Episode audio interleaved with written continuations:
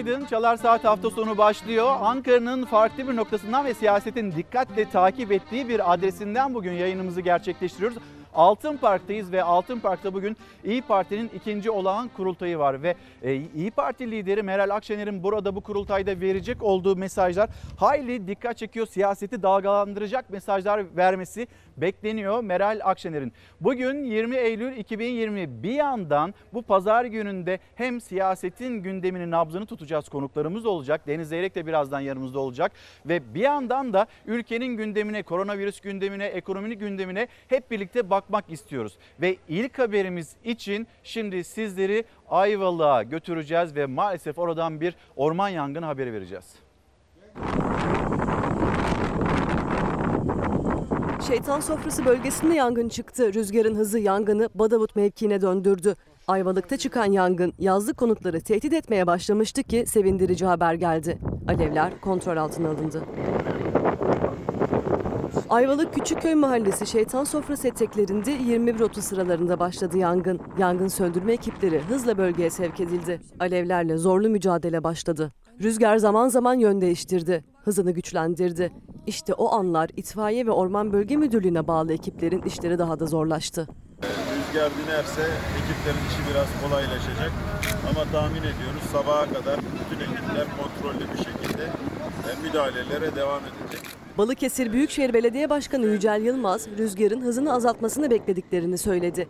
Öyle de oldu. Rüzgar hızını azaltmasaydı yangın Badavut mevkiinde yazlık konutlara hızlı ilerleyişini sürdürüyordu. Yücel Yılmaz hiçbir can kaybı ve yaralanmanın yaşanmadığını açıkladı. Ekipler altı saat süren mücadele sonunda yangını kontrol altına aldı. Yangına çevre illerden altmış arazöz, dört dozer ve üç yüz kişilik ekiple müdahale edildi. Soğutma çalışmaları sürüyor. Neyse ki Ayvalık'taki yangın kontrol altına alınabildi.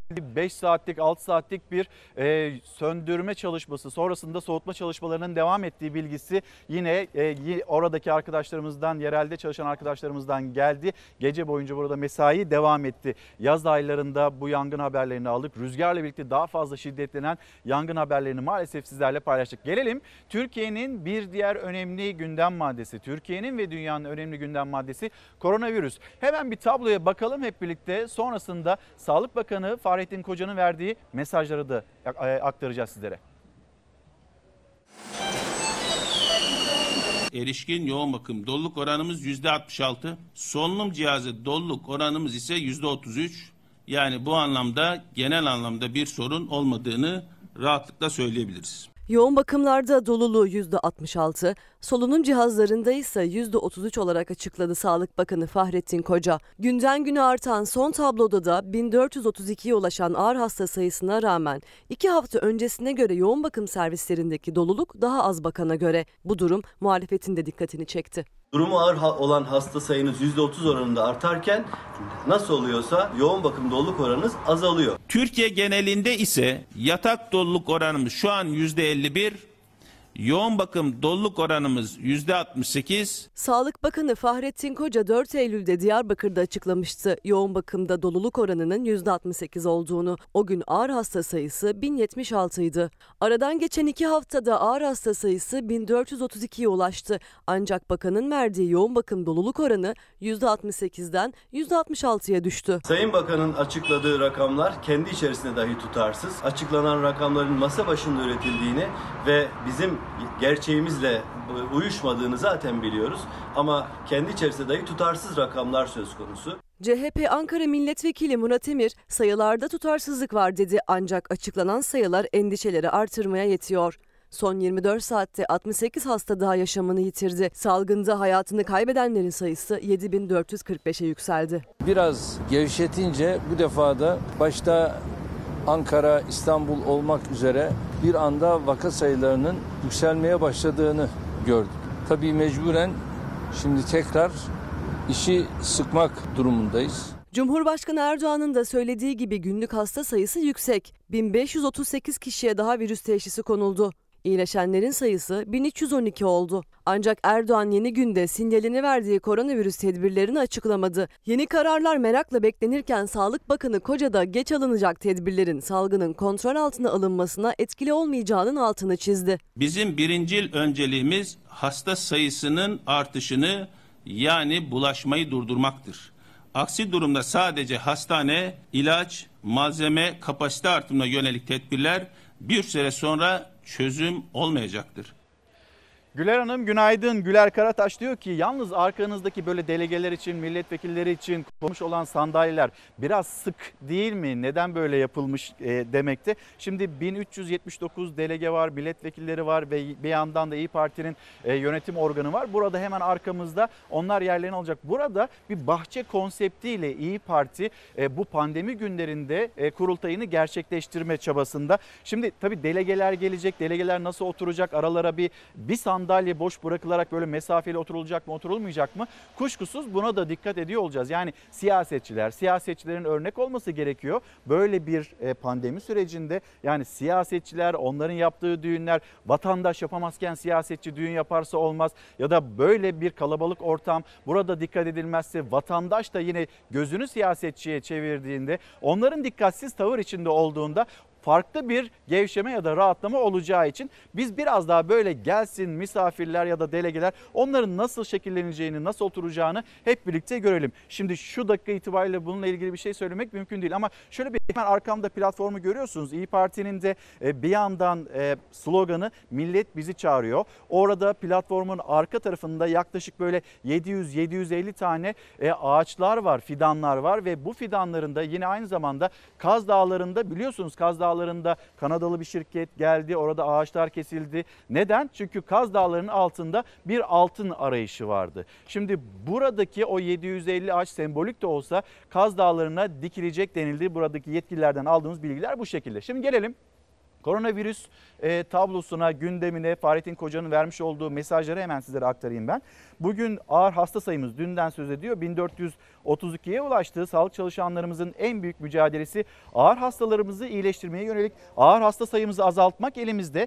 Tedbirlere uymamız için bu uyarılar bize yetmeli. Birlikte mücadele edelim. Sonra bu çağrıyı yaptıktan sonra bir uyarı da e, dillendirdi Fahrettin Koca. İspanyol gribi salgınında koronavirüsle aynı şekilde bulaşan H bir N bir virüsüne karşı tedbir de aynıydı. Maske, mesafe, temizlik.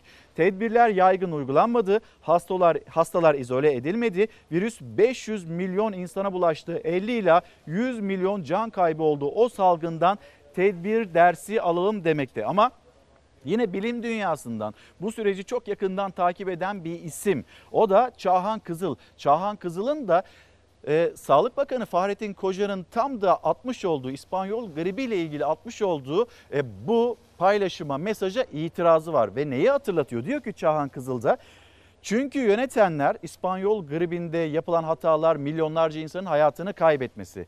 Çünkü yönetenler salgını önemsememişlerdi, önlemleri almamışlardı. Süreç politikleştirilip doktorlar suçlanmıştı. üç ay önce yazmıştık bunları, yirmi dokuz Haziran tarihinden söz ediyor. yirmi dokuz Haziran tarihinde İspanyol gribini sosyal medyasında detaylarıyla anlatmış Çağhan Kızıl ve bugün yaşananları bir yandan da eleştirisiyle Sağlık Bakanı Fahrettin Koca'ya iletmekte. Bir de hemen geçelim şöyle bir Milliyet Gazetesi'ne. Milliyet Gazetesi'nin manşetini de aktaralım sizlere. Ya evde kal ya yurda gir. Genel itibariyle pek çok kişi, aramızda kaç kişi var böyle koronavirüsün bulaştığı, bu bir merak konusu. Profesör Doktor Mehmet Ceyhan'ın e, verdiği bilgi çok çarpıcı. Aramızda iki yüz elli bin koronavirüs hastası bulunmakta demekte. Birazdan onun detaylarını aktaracağız sizlere. Ya evde kal ya yurda gir. Pek çok kişinin de maalesef böyle davranmadığını görüyoruz. Bir yandan umursamazlık, diğer yandan mecburiyetlerle evlerinden çıktıklarını ya da çok fazla öyle izole falan da olmadıklarını görüyoruz. Milliyet, salgında izolasyondaki vatandaşları kontrol eden mahalle denetim ekipleriyle evleri gezdi denilmekte. İstanbul Sancaktepe Eyüp Sultan Mahallesi'ndeki denetimde bir öğretmenin izolasyonda olan öğrencisiyle karşılaşması duygusal anlar yaşattı. Sorumluluk gereği evlerinden çıkamadıklarını belirten vatandaşlar tedbiri hak eden, yurda yerleştirilen ve izolasyondan firar edenlerse pes dedirtti. Biz bunları hep pes diyoruz ama ne kadar denetim yapılıyor? Herkesi denetleyemeyiz. Tamam. Burada hemfikiriz. Ama bir yandan da böyle o filyasyon ekipleri sahada inanılmaz mücadele ederken onlara da bizim yardımcı olmamız gerekiyor. Bütün evler böyle, bütün hastalar evinde mi değil mi, bunun denetimini yapmak inanılmaz zor. Ve şu anda her ne kadar kontrol altında denilse de bu salgının ciddi boyutlara ulaştığı bilgisi yine Profesör Doktor Mehmet Ceyhan tarafından verildi. Şimdi efendim bu başlıktan yine devam edeceğiz ama ben sizleri yirmi Eylül iki bin yirmi tarihinde bir hava durumuyla, memleketin havasıyla buluşturayım. Hafta sonu sıcaklıklar dört ila beş derece düştü. Cumartesi günü başlayan serinlik bugün de devam edecek. Yurdun kuzeydoğusunda hafif yağış geçişleri var. Yurt genelinde bugün de serin bir hava hakim. Marmara'nın doğusu parçalı ve yer yer çok bulutlu. Akşam saatlerine kadar bölgenin doğusunda yerel yağış geçişleri olacak. Ege ve Akdeniz'in kıyı kesimlerinde hava az bulutlu ve açık. İç kesimlerde ise özellikle öğleden sonra sağanak ve gök gürültülü sağanak geçişleri görülecek. Karadeniz'in tamamında bulutlu bir hava hakim. Kıyı kesimlerde yerel yağışlar olacak.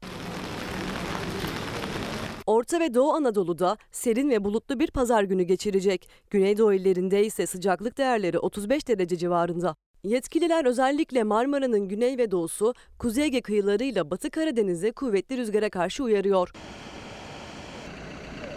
Hafta sonu yaşanan sonbahar havasının ardından yarından itibaren sıcaklıklar tekrar yükselişe geçiyor. Memleketin havası böyle. Bir yandan Ankara, Ankara'nın havası bugün böyle. Ankara'da buram buram bir siyaset havası esecek. Nereden yayın yaptığımızı bir kez daha hatırlatmış oldum. Şu anda İyi Parti'nin ikinci olağan kurultayından yayınımızı gerçekleştiriyoruz. Saatler on otuzu gösterdiğinde İyi Parti lideri Meral Akşener kameraların karşısına geçecek. Burada bir yandan delegelere, bir yandan parti yönetimine seslenecek ve vatandaşlara seslenecek. Ve çağrıları da, sloganları da "Millet bizi çağırıyor" şeklinde. Ve hangi mesajları verecek? Kadına şiddet konusunda, konusunda, ekonomi konusunda, dış politika konusunda hangi mesajlar verilecek? Biz öncesinden aslında burada ağırlayacak olduğumuz konuklarımızla biraz daha böyle e, o mesajların içeriğine dair bilgiler edinmeye çalışacağız. Ve bir misafirimiz var, az sonra ekranlarınızda olacak. Onun da hazırlıkları devam ediyor. Ümit Dikbayır yine partinin önemli isimlerinden bir tanesi. Niye millet e, İyi Parti'yi çağırıyor? Bu sloganın altını acaba İyi Parti nasıl dolduracak? Kendisine soracağız. Şimdi bir de İstanbul Şişli'ye gidelim. Güzel insanlar bir araya geldiğinde dünyaya örnek işler çıkar. Mahalleli sokağına sahip çıktı. Abdi İpekçi Caddesi ve meydanı Manolya fidanı dikilerek açıldı. Modanın başkenti Şişli'mize yaraşır canlılıkta, modelin ve her kesimden insanın ihtiyacına cevap verebilecek bir yaşam alanı yarattı. Şişli Abdi İpekçi Caddesi yepyeni bir çehreye sahip artık. Abdi İpekçi Caddesi'ni Güzelleştirme Derneği, Şişli Belediyesi ve İstanbul Büyükşehir Belediyesi bir araya geldi. İşbirliği sonucunda altyapı ve çevre düzenlemesi yapıldı. Abdi İpekçi Caddesi'ne yepyeni bir çehre kazandırıldı. Şişli Belediye Başkanı Muammer Keskin ve İstanbul Büyükşehir Belediye Başkanı Ekrem İmamoğlu açılış töreninde Abdi İpekçi'yi anarak başladılar konuşmalarına. Güzel insanlar bir araya gelince örnek işler ortaya çıkar diyen İmamoğlu iki bin yirmi bir yılını işaret etti. İstanbul için atılım yılı olacak dedi. İstanbul'un birçok noktasında biz şu anda bu paylaşımcılığı en üst seviyeye taşıyoruz.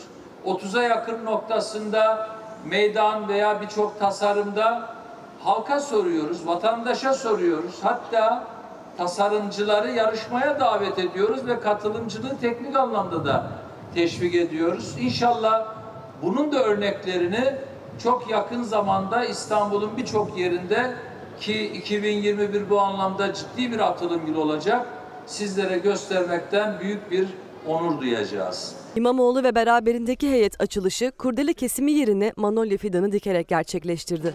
Tamam, tamam. Efendim İyi Parti Genel Başkan Yardımcısı Ümit Dikbayır şu anda yanımızda, konuğumuz Çalar Saat hafta sonunda. Günaydın efendim. Günaydın, hoş geldiniz. Hoş bulduk. Sizin için böyle çok hareketli bir gün olacak. Evet. Yalnız az önce bir izleyicimiz de iletti. Pandemi sürecinde bir bahçe konseptiyle aslında bu evet. kurultayı gerçekleştiriyorsunuz ama diyor izleyicimiz, bu sandalyelerin mesafeleri biraz böyle yakın değil mi? Nasıl önlemler aldınız, nasıl gerçekleştireceksiniz? Buradan başlayalım. Tabii. Evet, pandemi dolayısıyla biz kongremizi açık alanda yapma durumundayız. Onun için de burayı dizayn ettik. Çok e, aylardır süren bir emek var aslında. Son hafta bayağı yoğundu.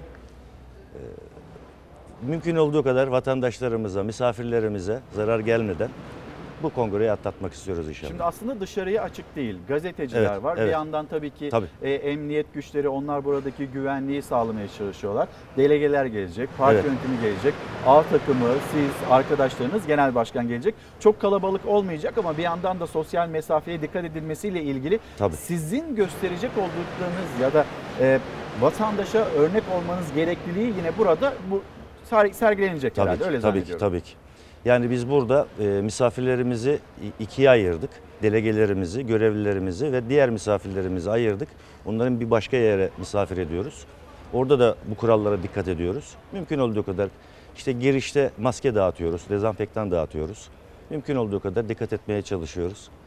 İnşallah bu şekilde güzel bir kongre gerçekleştireceğiz. Şimdi Ümit Bey, mesela e, millet bizi çağırıyor evet. slogan. İyi Parti bu sloganı niye seçti? Bu sloganın altını nasıl dolduracak? Sizden dinleyelim. Bir yandan da işte emniyet görevlilerimiz, onlar da buradalar, sahadalar. Yanlarında arkadaşları, köpekler. Köpekler evet. de bir yandan da güvenlik için burada bir arama tarama çalışması da devam ediyor. Şu saat itibariyle onu da söyleyelim. Onlara da kolay gelsin diyelim. Nasıl dolduracaksınız bu sloganın altını? Şimdi aslında bu sloganımızı bize millet verdi. Ee, biz yola çıkarken İlker Bey, vatandaşın sesi olacağız diye çıktık. Vatandaşımızın dertlerini e, dertleneceğiz diye yola çıktık. E, biz aylardır, hatta pandemiden de önce genel başkanımızla birlikte il il, ilçe ilçe dolaşıyoruz Türkiye'yi. Vatandaşımız bize hep bunu söyledi. Gelin artık, ülkede kötü bir yönetim var. Ülke kötü yönetilmiyor, bir kaosun içinde. Ekonomi kötü, işsizlik had safhada. Bizi çağırdı. Biz de onu ikinci kurultayımıza slogan yaptık. Ee, daha başka neler var? İşte emeklilikte yaşa takılanlar var. Yine onlara dikkat çekmek için sloganlarımızdan bir tanesi. İstanbul Sözleşmesi var, hayvan hakları var, doğa var. Ee, sizin de gördüğünüz gibi tamamen yeşil üzerine konsept kurduk. Buradaki ağaçları, fideleri e, biz Kaz Dağları'na da gitmiştik. Oraya götürüp dikeceğiz inşallah. Konseptimizi bunun üzerine oluşturduk. Siz Meral Hanım'la işte hani pandemi sürecinde biraz duraksamıştı ama sonradan yeniden başladı evet. esnaf ziyaretleriniz. Evet. Sizi şaşırtan, yani siyaseten bizim bunu düzeltmemiz gereken dediğiniz ne oldu o temaslar sırasında, vatandaşla temaslar sırasında? Birinci önceliğimiz ekonomi ve işsizlik. Yani vatandaş hep bunu söyledi bize. Yani ekonomi gerçekten kötü durumda. Pandemiden önce de kötü durumdaydı. Pandemi de bunun üzerine e, gelince... Vatandaşlarımız gerçekten çok zor duruma düştü. İşsizlik had safhada. Nedenlerini biliyoruz, görüyoruz. Vatandaştan bunun üzerine talepler var. Ve bunların peşine adalet ve hukuksuzluk geliyor. Yani işte öğrencilerimizin hakları yeniyor. Bakın orada çok büyük sıkıntımız var. Biz bir gençler üzerine bir araştırma yaptırdık. Şöyle bir soru sorduk onlara. Dışarıda okumak ister misiniz? Ya da dışarıda çalışmak ister misiniz? yüzde yetmiş altı oranında facia bir rakam çıktı önümüze. Hatta ikinci soruyu şöyle yönelttik. Başka bir ülkede Türkiye'ye dönmeksizin yaşamak ister misiniz dediğimizde yüzde altmış dört evet çıktı ve bu gerçekten korkunç bir rakam. Yani bu şu demek, gençlerimiz endişeleri var. Bu ülkede emeklerinin karşılığını alamadıklarını görüyorlar.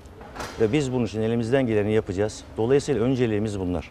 Bugünkü Sayın Akşener'in konuşmasının en böyle can alıcı kısmı hangisi olacak? Şimdi saat on otuzda gerçi evet. e, kürsüye çıkacak, konuşacak ama şimdiden böyle anlamak adına ne olacak biliyor musunuz konuşma ya, metnini? Tabii Genel Başkanımız konuşma metinlerini kendi hazırlıyor. E, kendi çalışıyor. Sahadan aldığı bilgileri, sahadan aldığı verileri dikkat çekmek için paylaşıyor. Gerçekten içeriğini bilmiyorum ama e, ekonomi ağırlıklı olacağını düşünüyorum. İşte gençlere çok önem veriyor. Kadınlara çok önem veriyor. E, adalete ve hukuka çok önem veriyor. Ağırlıklı bunun olacağını düşünüyorum ben. Cumhurbaşkanı adaylığı çok konuşuldu. Acaba kim olacak? Sürekli Kılıçdaroğlu'na soruluyor.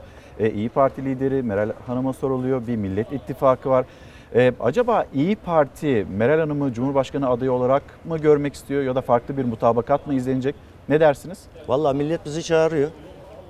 Millet Genel Başkanımızı çağırıyor. Biz de gereğini yapacağız inşallah. Meral Hanım'ı siz Cumhurbaşkanı adayı olarak inşallah görmek istiyorsunuz. İnşallah. Efendim çok teşekkür ederim. Ben İyi Parti Genel Başkan Yardımcısı Ümit Dikbayır'la konuştuk. Çok sağ olun, geldiniz, konuk üzere oldunuz. Şimdi sıradaki haberimiz yine böyle bir kimlik kartları, ehliyetler, bunlarla ilgili sürekli olarak bir düzenleme yapılıyordu. Yeni bir düzenleme var, onu hatırlatmasını yapalım, öyle devam edelim.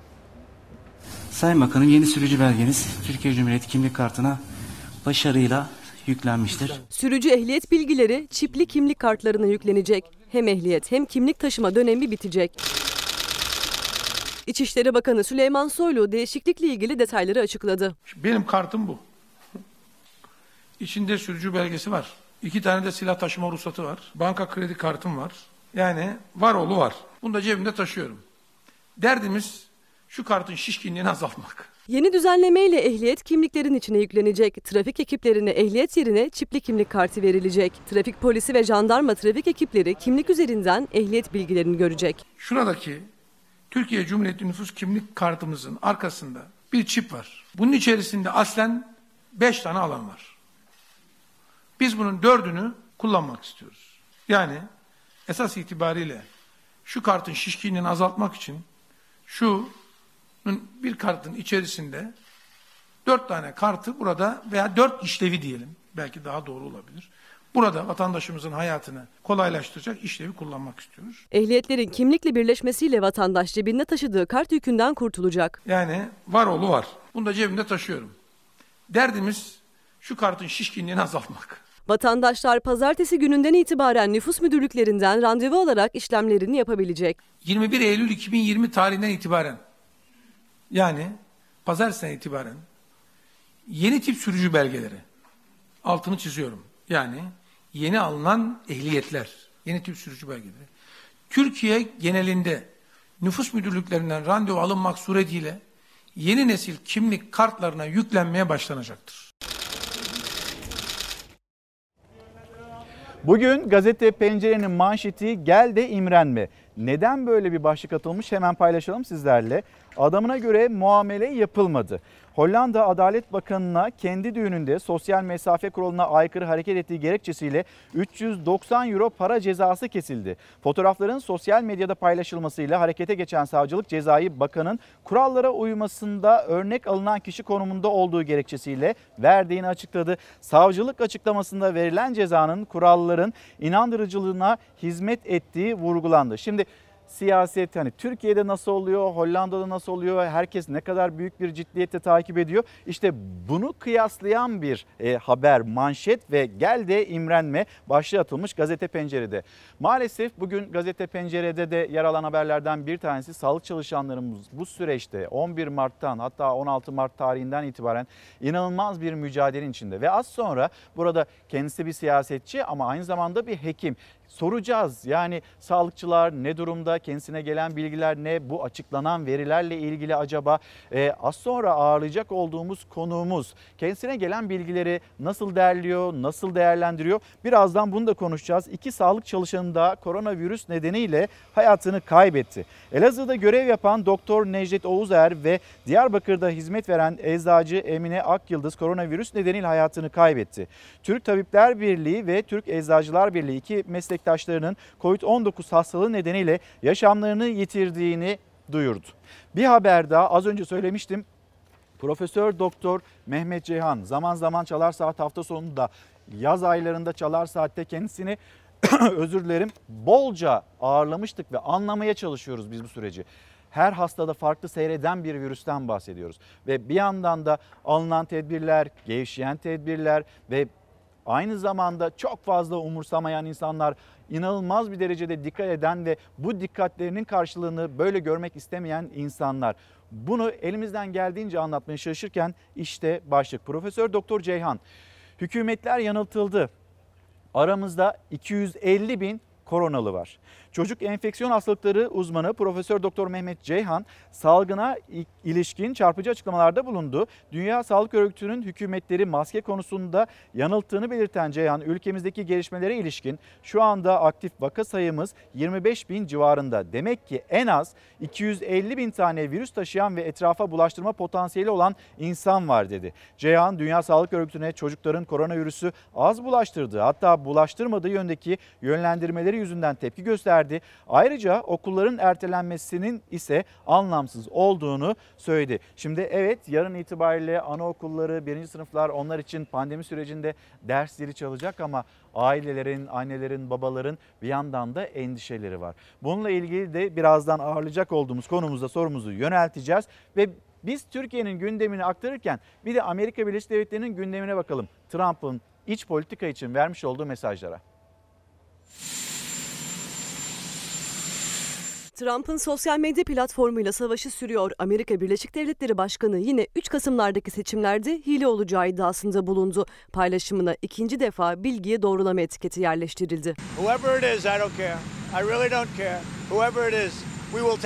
üç Kasım başkanlık seçimleri yaklaşırken Amerika Birleşik Devletleri'nde gerilim tırmanıyor. Uzaktan oylama sistemiyle yapılacak seçimlerde Trump hile yapılacağını iddia ediyor. Başkan Trump daha önce uzaktan oylamada hile kaçınılmaz olacaktır diyerek bir paylaşımda bulunmuştu. Sosyal medya platformu bu paylaşımın altına bir etiket yerleştirdi. İnsanlara bu etikete tıklayarak doğru bilgiye ulaşabilecekleri söylendi. What they choose to fact check and what they choose to ignore or even promote is nothing more than a political activism group or political activism. Trump'ın son paylaşımları bir kez daha benzer bir etiketten nasibini aldı. Seçmenlere bu yıl her yere gönderilecek olan yeni ve daha önce görülmemiş kitlesel oy pusulaları nedeniyle üç Kasım seçim sonuçları asla gerçeği yansıtmayacak ki bazı insanlar da tam olarak bunu istiyor. Oy çılgınlığını durdurun. Amerika Başkanı'nın bu paylaşımından sonra uzaktan seçimlerin nasıl güvenli uygulanacağına dair bilgi paylaşıldı. İnsanlardan doğru bilgiye ulaşmaları için etikete tıklamaları istendi. Platform Trump'ın paylaşımını bir kez daha yalanlamış oldu. Efendim, konuklarımız geldi. Sözcü gazetesi yazarı Deniz Zeyrek ve e, yine İyi Parti Milli Güvenlik Politikaları Başkanı Ayten Çuray. Efendim günaydın. Günaydın. Hoş geldiniz. İyi yayınlar. Şimdi sağ olun, teşekkürler. Bir yandan hem kurultayı konuşuyoruz. Bir yandan tabii ki Türkiye'nin gündemi, Türkiye'nin gündeminde ve bütün dünyanın gündeminde olan koronavirüsü konuşuyoruz. Evet. Ve e, siyasetçi olarak değil, bir hekim olarak gözlemleriniz nedir? Buradan başlayalım mı? Emin olun, en başından beri korona ile ilgili görüşlerimi ifade ederken hem hekim şapkamı hem de bu ülkede dört yıl müsteşarlık yapmış, Sağlık Bakanlığı'nı yönetmiş ve bu tür yönetimlerin nasıl olacağını iyi kötü bilen birisi olarak, devlet eğitimi almış birisi olarak söylemeye çalıştım. Fakat en başından beri sistematik bir çözüm yolları süreci yapılacağına e, ve bütün kararların bir bütünlük içerisinde alınması gerekirken taksit taksit alınan kararlarla ne yazık ki istenen sonuçlar elde edilemedi. E, hafızaları tazeleyelim. Mart'ın on birinde ilk defa Türkiye'de vaka olduğu açıklandı. Ondan sonra uzun süre Türkiye'de karantina ya da sokağa çıkma yasağı ilan edilmedi. Halbuki çağdaş bir yöntem olarak hemen yapılması gereken e, valilikler ve kaymakamlıklar aracı, aracılığıyla üretimin devamını sağlayacak belli sektörlerdeki insanlara kimlik kartı verilerek ve vatandaş eğitilerek ocağın on beşinde en geç Türkiye çapında bir karantina uygulanmalıydı, on dört günlük. Bu karantinanın iki önemi olurdu. Bunlardan bir tanesi bir tarama testiyle bir envanter çıkarırdınız. Popülasyonun nasıl dağıldığını görmeye çalışırdınız, hasta popülasyonunun. Ve yerel tedbirler de alırdınız buna göre. E, ikincisi de e, ne yazık ki toplu bir takım izinler verilmemesi lazımdı. Örneğin Umre'ye gidilmesi, gönderilmesi vatandaşlarımızın hataydı. Sonuçta ne oldu? Haccı bile yasakladılar. Ee, buna benzer okulların kapatılmasında çok geç kalındı. Lig maçlarının ertelenmesinde çok geç kalındı ve bunların hepsi bir bütünlük içerisinde değil, parça parça alınan tedbirlerle yürüdü. Daha sonra sokağa çıkma yasağı ilan etmeye kalktılar. Onda sokağa çıkma yasağı ilan edip saat on ikide insanları evde oturmaya mahkum ettiler ki Türkiye'de insanların yaklaşık yüzde yirmi yirmi beşinin işsiz olduğunu düşünürseniz günlük yaşayan bir nüfus var. Bu insanlar ihtiyaçlarını o gece almak için yollara döküldü. Bir plansızlık mı oldu? Tabii ki. Yani süreç daha ziyade bir halkla ilişkiler süreci gibi götürülmeye çalıştı. on sekiz yıldır alıştıkları gibi. Ama bu öyle mızrağın kolay çuvala sığacağı bir iş değildi. Şimdi son günlerde Sayın Cumhurbaşkanı çıktı, dedi ki vatandaşımız bizi dinlemedi ya da tedbirlere gerekli riayeti göstermedi. İyi, siz turizmi teşvik ettiniz, uçak fiyatlarını düşürdünüz, Kurban Bayramı'nda otellerin vergilerini indirdiniz vatandaş gitsin diye. O yetmedi, Giresun'da miting yaptınız. Ondan sonra Diyanet İşleri Başkanı toplu cuma namazı kıldırıp arkasından bir araya gelmeyin diye vaaz verdi. Bütün bunlara arka arkaya baktığınızda şüphesiz vatandaşımızın da çok dikkatli olması lazım. Kurban ve Bayramı da. Kurban Bayramı tabii. Ayasofya'da. Ayasofya meselesi açılış var. Evet. yüz bin üye toplantısı yani var. Onlara göre üç yüz elli bin, ama işte on bin bile olsa ne fark eder? Bunlar Türkiye'nin her yerinden geldi. Özellikle Ankara'daki Covid salgınının şu son büyük Sizin atağı. Sizin tespitiniz nedir? Neden Ankara bu an oldu? E, bence şeyden bu e, Ayasofya meselesi çok etkili oldu. Çünkü buradan taşıma insanlar götürmüşler orada kalabalık görünmesi için. on bin kişi götürmüş. Yani on bin kişi Ankara'dan gitmesi demek. Bunların hiç, size şunu söyleyeyim, beş yüz tanesi Covid mikrobuyla gelse bütün Ankara'ya yeter işte. Bunlar... Zaten orada fotoğraf veren milletvekillerinden bazıları pozitif çıkmıştı. Tabii. Bir, yani... bir iki hafta sonra en çok yapılan haber oydu, fotoğraflarıyla birlikte. Ee, Ayasofya'da açılışa katılan milletvekili korona oldu diye yedi sekiz evet. haber hatırlıyorum ben. Doğru. Ee, şimdi mecliste de çok hızlı bir yayılma var şu an. Hem çalışanlarda da Doğru. yayılma var. Yani şunu demek istiyorum. Bir de her şey ismiyle isim, bir şeye isim koymak psikolojik olarak çok önemli. Yeni normalleşme ismi, yeni normalleşme süreci ismi vatandaşı rehavete kaptırdı. Yani bir normalde geldik artık, yavaş yavaş her şey ortadan kalkıyor havası yayıldı. Sayın Bakan'ın belki iyi niyetli yaptığı esprili e, tweetler de insanlarımızın bu işi pek ciddiye almasının önüne geçti diye düşünüyorum. Efendim şimdi mecliste hani yavaş yavaş bu virüsün daha da böyle e, yayıldığını söylüyorsunuz. Bu arada Binali Yıldırım koronavirüsün bulaştığı e, testi pozitif çıkan siyasetçilerden bir tanesiydi. Sosyal medyada takip etmişsinizdir. İzleyicilerimizle bir kez daha paylaşmış olalım. Binali Yıldırım ve eşi e, Semiha Hanım'ın da e, son yapılan testin negatif çıktığı bilgisi var. Ona hemen aktaralım. P C R testi sonucu hamdolsun negatif çıkmıştır. Karantina sürecinde arayan mesajlarıyla paylaşımda bulunan, dua ve desteklerini esirgemeyen herkese şükranlarımızı sunuyoruz. Allah hepsinden razı olsun demekte. Ve bu zamanda insanüstü bir gayretle, fedakarlıkla çalışan tüm sağlık ordumuza Allah güç kuvvet versin demekte. Aman tedbiri bırakmayalım, tamam mı diye de mesajını tamamlıyor. Evet. Şimdi sağlık çalışanları, onların inanılmaz bir mücadelesi var ama siyasette kurulan cümleler ya da Türk Tabipler Birliği ile ilgili kurulan cümleler, kapatılsın istemi e, M H P lideri Devlet Bahçeli tarafından çok eleştirildi, çok tartışıldı. Böyle bir zamanda böyle bir mesaj, böyle bir çıkış ne kadar doğru? Şimdi hiç doğru değil tabii. Ondan sonra niye kapatıyorsunuz? Cumhuriyetin kurumlarından bir tanesi. Ben Türk Tabipleri Birliği üyesiyim ve onun üyesi olmaktan şeref duyuyorum. Bir de üsteşarlık yaptığınızda karşı karşıya da gelmişsiniz de, değil çok, mi? Yani çok yani, herkes eleştiriyorlar. Çok çünkü. etkiliydi o zaman e, ve size bir şey söyleyeyim. Yüksek Sağlık Şurası yine Cumhuriyet'in kurumlarından birisidir. Onu da kaldırdılar. Yüksek Sağlık Şurası'na kanunen Türk Tabipleri Birliği, Eczacılar Odası ve Diş Hekimleri Odası üye olmamalarına rağmen tüm toplantılarına e, en azından benim görevde olduğum süre içinde davet ettik. Evet. Çünkü tek sesli yerde demokrasi olmaz ki, çok seslilik olacak. Bir de şöyle bir hava yaratılıyor. Yani sanki Türk Tabipleri Birliği sadece AK Parti'nin politikalarını eleştiriyormuş gibi bir şey yaratılıyor. Yani bugün kapatılsın diyenler biraz onu şey yapıyorlar. Halbuki Türk Tabipler Birliği her iktidar döneminde hükümetlerin politikalarına hekim gözüyle bakıp kendi açılarından bir eleştiri getiriyorlar. Kesinlikle. Ki sizin döneminizde de büyük ihtimalle. E, tabii Selim Bey o zaman şimdi Diyarbakır'da hekimlik yapıyor. O zaman Numune Hastanesi'nde e, klinik şefiydi. Bize kök söktürürdü sağlık politikalarını, eleştirileri açısından. Kapatılsın dediniz mi hiç? Olabilir mi? Tam Hain aksine. dediniz mi? Bir şey söyleyeyim. Sizi doğruya çekti mi peki? Yani bu eleştiriler hiç geldi. Olmasın. Sizi tabii doğruya ki, çekti mi Türk Tabipler Birliği'nin? Tabii ki demokrasinin zaten şeyi bu değil mi? E, güzelliği bu değil mi? Tek e, siz kendi doğrularınızı test edersiniz karşı tarafla. Karşı tarafın söylediği içinde de çok değerli fikirler vardır. Sizi uyarıcı olur. Yanlış yapmanızın önüne geçer. Demokraside mekanizmalar ağır işler ama sağlıklı işler. E, o açıdan Türk Tabipleri Birliği her zaman katkı veren bir kuruluştur. Başındakilerle hemfikir olmayabiliriz ama bugün için şunu söyleyebilirim. Yani siyasi olarak hemfikir olmayabiliriz. Ama Türk Tabipleri Birliği Başkanı dahil bu süreçte yani çok iyi sınav verdiler. Bir de bakanla da çok, çok iyi diyalogları var, görüşmeler yapıyorlar. Geç de olsa kabul ettiler. Yapıyorlar. Mesela benim geçmiş açıklamalarımda o da vardı. Bütün bu kurumları yönetime dahil edin dedim. Çünkü bakın bir maske dağıtmayı beceremediler ama işin içinde eczacılar odası olsaydı çok daha kolay bu maske işini evet. çözebilirlerdi. Yani şimdi, sivil toplum örgütleri böyle şeyler için lazım. E, Deniz abi, Aytun Bey, şimdi şöyle yapalım. Ankara, Wuhan, hani buradaki tehdit geçti mi ya da kontrol altında mı? Hafta içinde bilim kurulu toplantısından sonra Sağlık Bakanı'nın açıklamaları oldu. Ama bir yandan da sahada çalışan doktorların anlattıkları var. Mesela e, Ankara'da Gazi Üniversitesi Tıp Fakültesi'nde Esin Davutoğlu Şenol dün bizim misafirimizdi, konuğumuzdu. E, biz test yapıyoruz, dört yüz test yapıyorsak yüz ellisi pozitif dedi. Şimdi bununla ilgili o haberi bir paylaşalım. Yönetmenimiz Hüseyin'den ben bir rica edeyim. O haberi e, izleyicilerimize aktarmış olalım ve sohbetimizi öyle sürdürelim. Günde bin beş yüz başvuru alıyoruz biz. üç yüz dört yüz tanesini bunların testlemeye değer buluyoruz.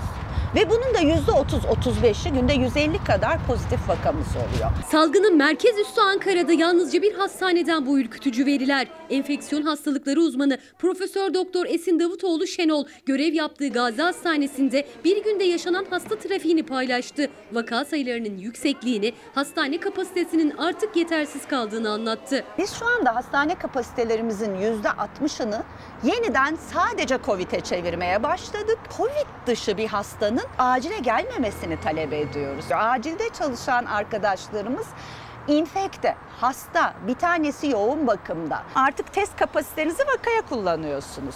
Ona bile yetmiyor, temaslısına bile yetmiyor. Her evde, her mahallede vaka var. Uzun bir süredir artan vaka sayılarıyla en üst sırada yer alıyor Ankara. Zira Türkiye'nin en büyük pandemi hastanesi olan Ankara Şehir Hastanesi'nin yoğun bakımında yüzde doksanları aşan doluluğu Fox Haber görüntülemişti. Bir başka pandemi hastanesi olan Gazi Hastanesi'nde de durum farklı değil. Şu anda üçüncü servisi açıyoruz. Artık neredeyse zorunlu olmayan hiçbir ameliyat yapılmayacak. Acilde yoğun bakıma alınması gereken hasta birikiyor.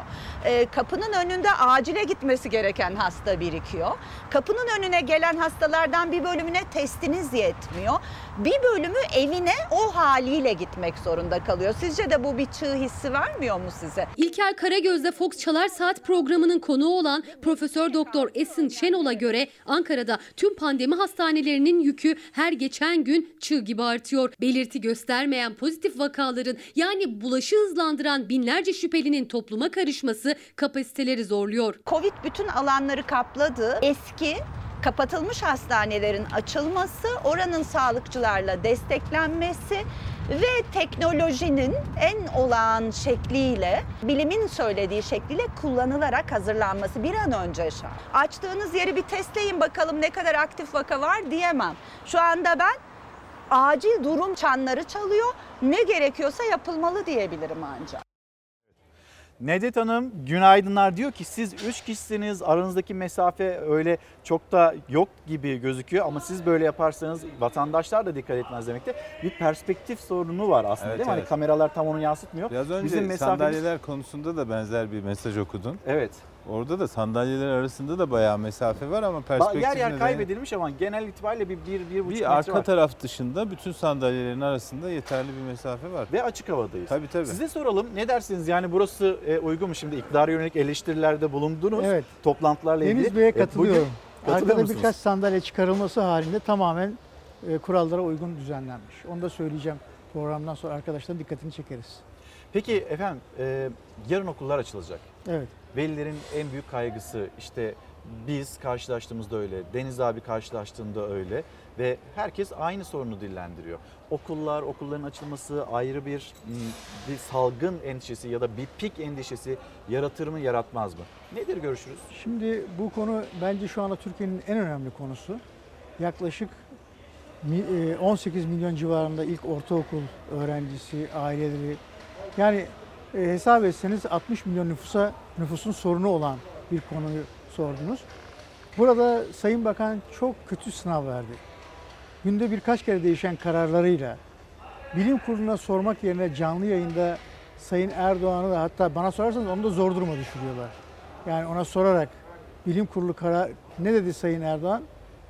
Bana değil, bilim kuruluna gidin sorumlu soruyu dedi. Bu tür böyle e, teknik olması gereken bir konuda, bilimsel karar verilmesi konuda bile siyaset ve kendi geleceğini ön plana çıkararak davranması hiç hoş değildi. Bakın hala neyin ne olacağı tam belli değil ee, ve tabletten eğitim vereceklerini söylüyorlar. Bir Fatih projesi vardı bir zamanlar. O tabletler sanıyorum evet. çöpe atıldı.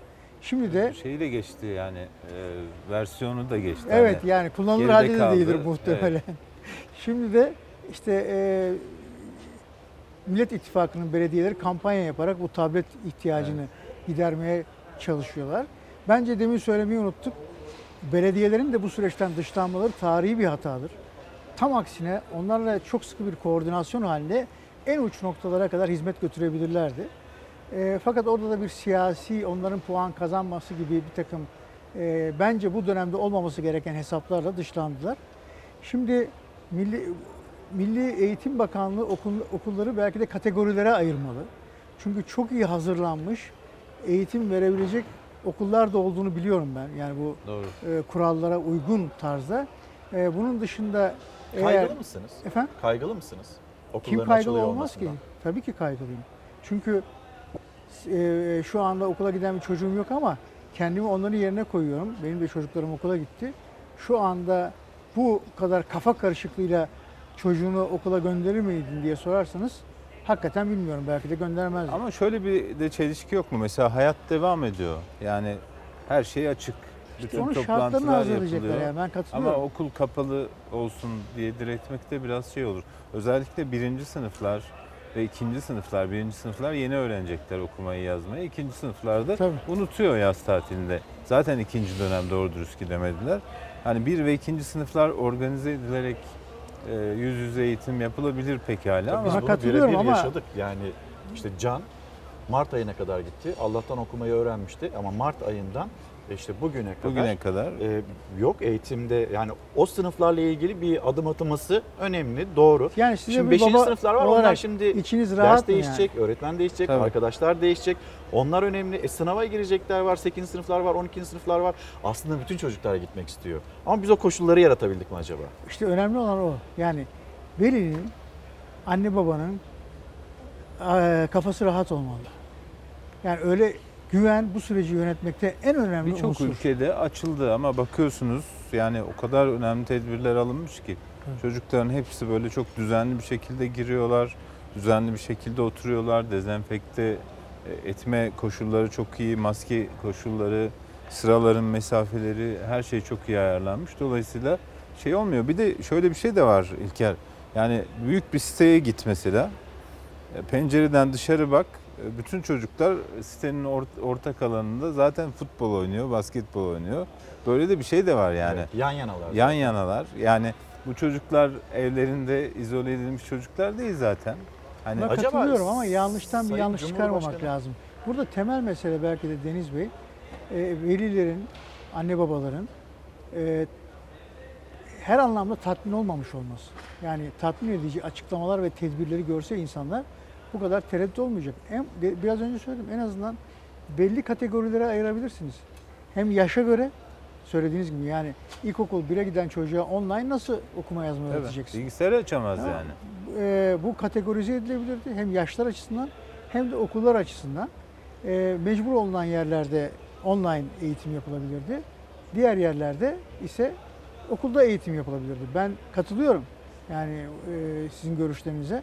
Bütün mesele ortaya bir sistemin konamamış olması veya söylenenlere velilerin inanıyor olmamış olması. Bütün o zaman Dünya Sağlık Örgütü'nün bütün dünyaya mesajını da hatırlatalım. Sadece bu salgın için değil, bütün salgınlarla ilgili olarak birincisi şeffaf olması gerekiyor. İkincisi mutlaka ama mutlaka yerelden, yerel belediyelerden, belediyelerden de yardım alınması gerekliliğini vurguluyor. Efendim çok teşekkür ederiz. Rica ederim. Çok sağ olun. Geldiniz, katıldınız. Deniz abi bir son mola bir şey söyleyebilir miyim? Lütfen, biraz tabii önce ki. Lütfen. Değerli hocamızın beyanını okudunuz, rakamları evet. söylediniz. O rakamlar da doğru rakamlar değil. Temel sorunlarımızdan bir tanesi de zaten bu rakamlar konusunda buradan da bir başarı hikaye çıkar, çıkarma şey ihtiyacı duydukları için. Bu hocamızın rakam... söylediği değil de diğer rakamları kastediyorsunuz herhalde. Çünkü yani söylediği rakam ben korkunç. Ben size söyleyeyim, en az iki buçuk milyon Covid'li geziyor. Yok şey, hocamızın dediği rakam dört yüz test yapıyoruz, yüz doksan. Ha evet onu kastetmiyorum. Şimdi, Şeyi kastettim. Yani Mehmet Ceyhan'ın Mehmet dediğini Ceyhan demiyorsunuz. Evet, ortaya çıkıyor. Çıkan tabloya itirazınız ben var. Ben doktor hanıma katılıyorum. Onunla hemfikir. Anladım. Çok sağ olun. Teşekkürler. Kolay gelsin size. Bir mola verelim. Gündemle karşınızda olacağız Deniz Zeyrek'le birlikte. Günaydın. Çalar Saat hafta sonu devam ediyor. Ankara'dan, Altınpark'tan gerçekleştiriyoruz yayınımızı. İyi Parti'nin ikinci olağan kongresinden, kurultayından. Deniz abi, şimdi burada bir yarış olmayacak ama verilen mesajlar önemli. Bir yandan klip yapılmış, bir yandan işte e, oturma düzeniyle ilgili bir farklı mesaj var. Buradaki afişlerle ilgili mesaj var ve bir de millet bizi çağırıyor e, sloganı var. Bunun altını nasıl dolduracak? Sen nasıl gözlemliyorsun bu kurultay ve sonrasını? Şöyle, gelmeden önce de birkaç görüşme yaptım ben. Ee, yani liderlik yarışı yok, başka bir liste yarışı yok vesaire. Belki hani genel idare kurulunda bir yarış olabilir ki o da düşük bir ihtimal. Ama onun ötesinde bir sürekli bir birlik mesajı var. Ee, yani bu millet bizi çağırıyor sloganının altındaki fotoğraflı hepsinde iki el var. İki, yani biraz da koronaya gönderme yapıp. Hatta bir kedi bir el var. Ya o çok güzel, onu çok sevdim ben. Yani bir kediyle bir insanın. Bir de çevreci bir tema var, farkında mısın? Bak, ağaçlar var. Tabii tabii. Sen de aktardın Kaz Dağları'na. Kaz Dağları'na diye. Evet. Ama sadece gidecek ağaçlarla onlar kalmamış. Yani İşte keçiler, orada biblolar, biblo gibi doğayı yansıtan bir takım şeyler var. Mesela o... E... Zaten adını da bahçe kurultayı olarak koydu İyi evet, Parti. Yani bir klip var, bu tamamen Z kuşağına hitap etmiş. Neden Z kuşağı, onu da söyleyelim o zaman. Çünkü çok büyük bir kitle Z, Z kuşağı ve politik şeyleri alt üst eden bir kitle. Yani kimse onların neye göre bir siyasi duruş belirlediğini bilmiyor.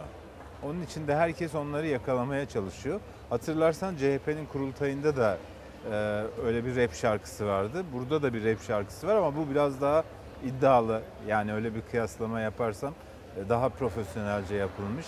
Ve mesajı da çok siyasi, yani öyle bir e, duvarları yıkan, siyasetçileri şok eden e, gençler görülüyor. Bir isyan var aynı zamanda da.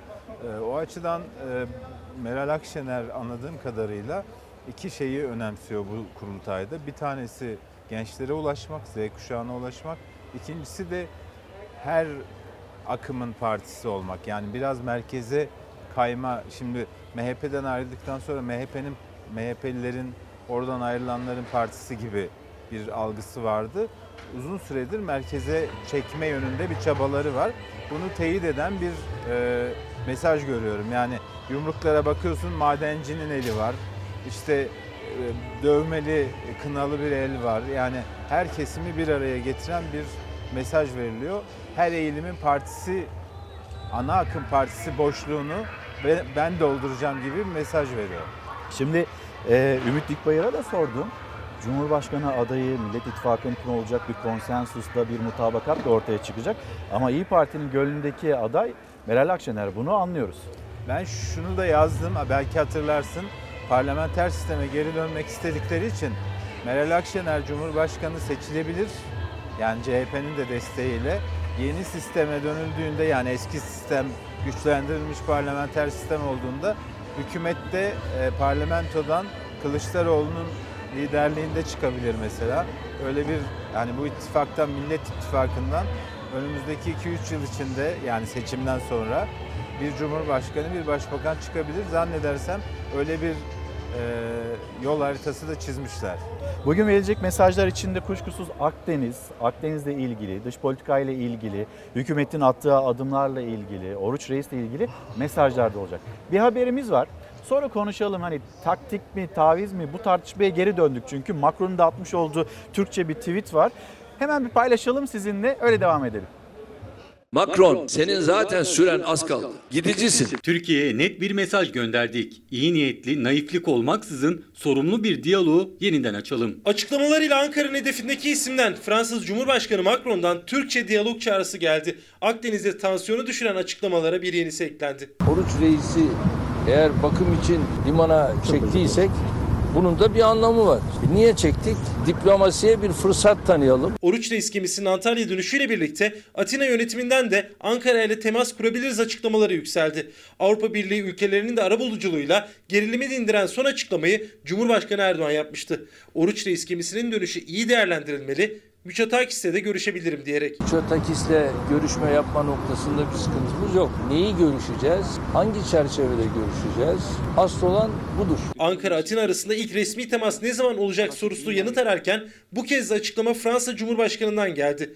Türkçe mesaj paylaştı Macron. İyi niyetli diyalog başlatalım dedi. Ankara'dan yapılan açıklamaların da olumlu olduğunu ima etti. Bu çağrı bundan böyle Avrupa Parlamentosu'nun da çağrısı. Görünüşe göre de işitilmiş. İlerleyelim. Şahsımla çok uğraşıyor Sayın Macron. Senin şahsımla daha çok sıkıntın olacak. Fransız Cumhurbaşkanı'nın problemimiz Türk milletiyle değil Erdoğan'la sözüne sert tepki göstermişti. Bir hafta önce Cumhurbaşkanı gidicisin demişti. Akdeniz'de gerilimi tırmandıran Macron bu kez diyalog dedi. Çağrısına henüz Cumhurbaşkanı Erdoğan ya da kurmaylarından bir yanıt gelmedi. Yunan gazetesi ağız alınmayacak şekilde son derece alçakça bir açıklama yaptı, manşet attı. Biz gerekli tepkilerimizi gösterdik. Bugün Yunan Büyükelçiliğini bakanlığımıza çağırdık. Bir Yunan gazetesinin Cumhurbaşkanı Erdoğan'a hakaret içerikli manşetine de Ankara tepkisini hem sözle hem de Yunanistan'ın Ankara Büyükelçisi'ni dışişlerine çağırarak gösterdi. Mısır'la istihbari görüşmelerin yapılması farklıdır. Yaparız. Hiçbir bizim açımızdan engel yoktur. Ama Yunanistan'la Mısır'ın yapmış olduğu bir anlaşma bizi üzmüştür. Yunanistan'la Mısır'ın arasındaki bağlarla bizim Mısır arasındaki bağlarımız çok çok farklıdır. Sayın Cumhurbaşkanı'nın ifade etmiş olduğu çerçevede biz muhalefet olarak bir telkinde bulunsak ki bulunduk, bizi darbe sevicilikle itham etti mesela Sayın Cumhurbaşkanı. Erdoğan'ın Mısır'la ilgili sözleri de Kahire yönetimine sıcak mesaj olarak yorumlandı. İyi Parti sözcüsü Habertürk Televizyonu'nda katıldığı programda Cumhurbaşkanı'nın Mısır'la müzakere mesajı verdiğini söyledi. Sayın Cumhurbaşkanı'nın bu hamlesi görüşülebilir, müzakere edilebilir hamlelerdir. Deniz abi, şimdi burada e, diplomasiye bir fırsat tanındı. Macron'un yapmış olduğu açıklama var, Cumhurbaşkanı Erdoğan'ın yapmış olduğu açıklama var. Aslında Erdoğan'ın açıklaması biraz da böyle Mevlüt Çavuşoğlu'nun e, açıklamalarını da taca çıkartan bir duruş haline geldi. Ne dersin, nereye evriliyor bu? Bir de A B toplantısı olacak ayın yirmi dördünde, o da önemli. Bu şu anda gelinen nokta iki tarafında çıkarına. Yani benim anladığım kadarıyla Merkel devreye girdi. Macron'u da uyardı. Yani izlediği politikanın doğuracağı yanlışları gösterdi. Türkiye'yi hafife alma dedi. Yani mesela en basitinden göç meselesini kendisinin dikkatine getirdi. Türkiye'yi de krizi derinleştirmeyin, Avrupa Birliği ile ilişkilerinizi işte daha da kötüye götürmeyin gibi bir uyarı yaptığını duydum. Yani Türkiye ile diyaloğunda da böyle ve bir orta yol bulunmuş vaziyette, onu görüyorum. Ama bu NATO'da ben mesela orta yolu NATO bulur diye düşünüyordum. Ama Amerika Birleşik Devletleri ile Yunanistan'ın ortak tatbikatı tam tersini gösteriyor. Türkiye sınırında o verdikleri fotoğraf, Yunan Genelkurmayı'nın onu paylaşması vesaire biraz tahrik de kokuyor. Amerikalıların Türkiye'ye yönelik şeyi biraz fazla, o da Amerikan iç politikasından kaynaklanıyor. Biden Türkiye aleyhine konuşuyor ve destek buluyor. Yani Türkiye'nin Amerika'daki algısı maalesef iyi değil seçmen tabanında. Ee, Trump da şimdi bunu fark etti. Ankara ile iyi geçinmek, Erdoğan'la iyi geçinmek bana zarar veriyor endişesiyle bu tür fotoğraflar vermeye başladı. Dışişleri Bakanı'nın işte Güney Kıbrıs'a gönderdi. Eskiden Amerikalılar çok dikkat ederdi Kıbrıs'ta. Kuzey ile Güney arasında bir denge kurarlardı. Onu da yapmadılar. Yunanistan'la Türkiye arasında da bir denge kurarlardı. Onu da yapmadılar. Şimdi Türkiye'de artık hani diplomasinin kafası biraz çalışıyor. O dengeyi Avrupa Birliği ile kurdu. Oruç Reis'in bakıma alınması, sonra Mevlüt Çavuşoğlu'nun yaptığı açıklamalar, Mevlüt Çavuşoğlu'nun Yunan gazetesine yazdığı mektup, bunların hepsi tansiyonu düşürdü ve şu anda gördüğümüz her şey bir taktik. Yani Macron'un çıkışı da, Türkiye ile ilgili Türkçe mesaj atması da bu taktiğin bir ürünü. Oyunu kuran peki? Merkel, Merkel diye düşünüyorum. Geçelim siyasetteki bir diğer tartışma konusu Enis Berberoğlu. Enis Berberoğlu meclise dönecek mi, dönmeyecek mi? Bununla ilgili yeni açıklamalar var Deniz abi. Haberi aktaralım, öyle konuşalım. Evet. Buyurun. milletvekilliğim düşürüldü. Mahkemenin kararını elbette yerine getirecektir. Ancak bu kararın gerekçesi nedir, ne şekilde verilmiştir?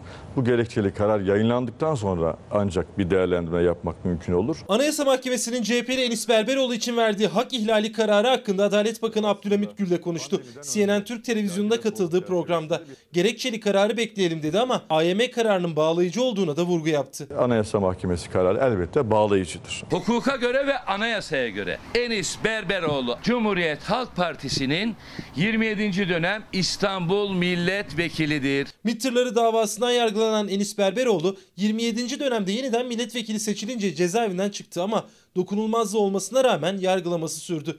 Yargıtay'ın hakkındaki cezayı kesinleştirmesi sonrası avukatları dokunulmazlığı olan kişi yargılanamaz, hak ihlali var dedi.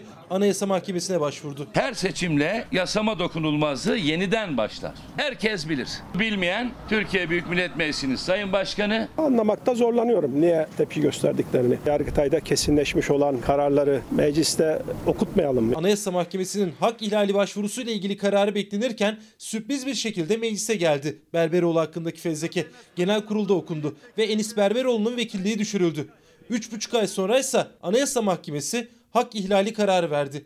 Dokunulmazlığı olmasına rağmen yargılanması, seçme seçilme hakkının yok sayılması dedi. Bu karar Enis Berberoğlu'nun yeniden yargılanması demek. Ancak C H P Yüksek Mahkemenin kararıyla Berberoğlu yeniden vekilliğe dönmeli diyor. Kesin hüküm ortadan kalktığına göre milletvekilliği düşmemiş sayılmalıdır. Önce bir gerekçenin ortaya çıkması lazım. Nedir, hangi talep kabul edilmiştir, hangi gerekçeyle, ne yönde ve nasıl bir işlem tesis edilmesi gerekir? Tüm bunları gerekçeli karar yayınlanınca değerlendirmek Peki. daha sağlıklı olur. Anayasanın yüz elli üçüncü maddesini okuyorum. Resmi gazetede hemen yayımlanır. Yasama, yürütme ve yargı organlarını gerçek ve tüzel kişileri bağlar. Anayasaya göre anayasal tüm kurum ve ilgili e, kuruluşlarda mahkemenin kararını elbette yerine getirecektir. Adalet Bakanı da bu sözlerle girdi tartışmaya. Şimdi gözler C H P ile Meclis Başkanı Mustafa Şentop'un buluşmasında. Yeni haftada Meclis Başkanı'nın tavrı belli olacak. İbrahim Kaboğlu'na göre aslında evet. Enis Berberoğlu milletvekili. Yani gelip tabii, sırasına tabii. oturabilir. Çünkü o hüküm ortadan kalktı. Yani Anayasa Mahkemesi yeniden yargılamanın yolunu açınca Enis Berberoğlu hakkındaki hüküm şu anda yok. Peki o zaman iddiam? Ya ben iddiamda kararlıyım çünkü A K Parti'nin bu konulardaki şeyini biliyorum. Yani bir anayasal kılıf bulacaklar, başka bir mevzuat gösterecekler. Biz yaptık oldu diyecekler ve bir, yani... bir gerekçe yazılır. Sonuçta hukukçular her şeye bir gerekçe buluyorlar. Keşke kaybetsem iddiamı. Demokrasi açısından büyük bir kazanç olur. Ama benim izlenimim öyle değil. Yani onlar da gerçi ne yapacaklarını bilmiyorlar şu anda ama yani Kaboğlu son derece haklı. Şu anda Enis Berberoğlu'nun orada okunan kararı, yani milletvekilliğinin düşürülmesine neden olan karar fiilen yok hükmünde çünkü yeniden yargılama süreci var. Gelelim tekrar A Y M'ye, yani Anayasa Mahkemesi'ne. Süleyman Soylu hedef almıştı. Dün burada çok çok konuşmuştuk. Geri adım da atmıyor. Dün böyle evet. cümlelerini daha da sertleştirdi. Mesela dün konuştuk. Sana da bir temas oldu mu? Bir, bir mesaj, bir... Valla uyu... Sayın Bakan bana Demirel'i tanımadığımı söylemiş. Ben tam on beş sene Demirel'i muhabir olarak takip ettim. Gayet de yakın tanıyorum. Ee, Yollar yani, yürümekle aşınmaz sözünü hatırlatmıştı. Evet Süleyman evet Demirel'i. Yani karşılaştırma yapmıştım. Ee, Demirel'i tanımıyorsun diye bana mesaj attı Sayın Bakan. Ee, mesele şu, yani özgürlüklerle güvenlik arasında bir denge kurmak lazım. Sayın Bakan güvenlik bürokrasisini temsil ediyor. O alanın başında. Anayasa Mahkemesi de bizim bireysel özgürlüklerimizi teminat almakla görevli. Dün onu söylemiştim. Bu ikisi arasında bir çelişki, bir çatışma olabilir. Bu kaçınılmaz. Ama bir denge de kurmak lazım. Ben hükümette şunu görüyorum. Sayın Bakan'ın dünkü açıklamasında da o var. Çıtayı en üste koyuyorlar. Ya toplu gösteri hakkı dediğinizde aklınızda sadece... Anayasal bir hak. Sadece şiddetin işte gırla gittiği, insanların yaralandığı, öldüğü o gösteriler mi geliyor? Sayın Bakan direkt onu örnek veriyor. Yani... Ve onu örnek verirseniz hiçbir yere varamazsınız. Sendikacıların, işçilerin, emekçilerin, doktorların işte yaptığı eylemler de toplu gösteri sayılıyor. onları niye P K K'nın yaptığı ya da P K K'nın yönlendirdiği şeylerle bir tutalım. Demokratik özgürlükler insanların bireysel haklarıdır. Ve Sayın Bakan'ın başında bulunduğu güvenlik bürokrasisi de bireylerin güvenliğini sağlamakla yükümlüdür. İkisinin arasında bir denge kurmalıdır bence. Deniz abi çok teşekkür ederim. Teşekkür Sözcü ederim. Gazetesi yazarı Deniz Zeyrek'le konuştuk. Şimdi bu tartışmanın biraz daha detaylarını aktaralım. Yeni bir konuğumuz var. Onu burada ağırlayacağız. Geçen gün Anayasa Mahkemesi ile ilgili bir söz söyledim. Çok hoşuma gitti. Kimlerin Anayasa Mahkemesi'ni savunduğunu gördüm. Anayasa Mahkemesi'ni savunanlar arasında ben de varım. Sayın Süleyman Soylu, lafın nereye gittiğine dikkat et. Anayasa Mahkemesi'ni ve başkanını hedef alan sözlerinin ardından bir kez daha konuştu İçişleri Bakanı Süleyman Soylu ve o sözüne de tepki eski M H P'li Cemal Engiyurt'tan geldi. Anayasa Mahkemesi Başkanı'na söylüyorum. Madem özgür bir ülkeyiz ya, öyle ya. Ana caddelerde, ana arterlerde özgürce yürüyüş hakkının ortadan kaldırılmasını geçen gün onayladınız. Ya polis korumasını almana gerek yok ya. Bisikletinle işe git gel bakalım. Hadi git gel. İçişleri Bakanı Süleyman Soylu, Yüksek Mahkemenin şehirler arası karayollarında gösteri ve yürüyüş düzenlenemez maddesinin iptal kararına tepkisini bu sözlerle dile getirmişti. Yanıt A Y M üyesinden geldi. Bisiklet ve anayasa hatırlatmasıyla. Muhalefet de tepki gösterdi Soylu'ya. Şunu mu sorayım sana? Sen de kendi güvenliğini Abdullah Öcalan'a mektup yazdırıp onu Diyarbakır'da okutarak, Kandil'e yollayarak ya da kardeşini T R T'ye çıkararak mı sağlıyorsun? Bisikletle gezebiliyor musun? Hadi gez demek. Biz güvenle gezilemez bir ülkenin İçişleri Bakanlığı'nı yapmaktayız falan demektir. Bunun peşinden istifa gelir. Bir ülkenin Cumhurbaşkanı, bir ülkenin bütün kurumları sabahtan akşama kadar eleştirilirken Anayasa Mahkemesi'nin aldığı kararların eleştirilemez diye bir şey söz konusu değildir. İçişleri Bakanı günler sonra konuştu. Sözlerinin arkasında olduğunu söyledi. Kendisine karşı yükselen tepkiler için kurduğu cümleye eski M H P'li Cemal Engiyurt'tan da yanıt geldi. Bu devlete katil diyenler ve Anayasa Mahkemesi tarafından siz katil deme hürriyetine sahipsiniz diyenler, yıllardan beri bu ülkenin değerlerini yel yuf etmek isteyenler hepsi bir cephe oldular. Hepsini bir fotoğrafta Allah göstermek nasip etti. Anayasa Mahkemesi'ni savunanları devlete katil diyenlerle aynı cephede görmek hoşuma gitti diyorsun. Katillerle bir olan şerefsizdir. Anayasa Mahkemesi'ne sahip çıkmak şereftir. Bu ülke FETÖ'den ve P K K'dan çekmedi mi? Bunların temel meselesi devletin içine sızmaları değil miydi? Güvenlik soruşturmasını iptal etmek demek, onlara devletin kapılarını yeniden açmak demek değil midir? Anayasa Mahkemesi'ni teröristlere kamunun kapılarını açmakla suçladı bu kez İçişleri Bakanı. Tartışma yeni haftaya da taşınacak gibi. İyi Parti sözcüsü Yavuz Ağıralioğlu şu anda yanımızda. Efendim günaydın. Günaydın. Hoş geldiniz. İyi dilerim, İkinci kurultayınızı gerçekleştiriyorsunuz. Hayırlar olur inşallah. Ee, İyi Parti'nin yolculuğu nasıl devam ediyor ve millet bizi çağırıyor diyorsunuz. Altını nasıl dolduracaksınız? Millet sizi niye çağırıyor?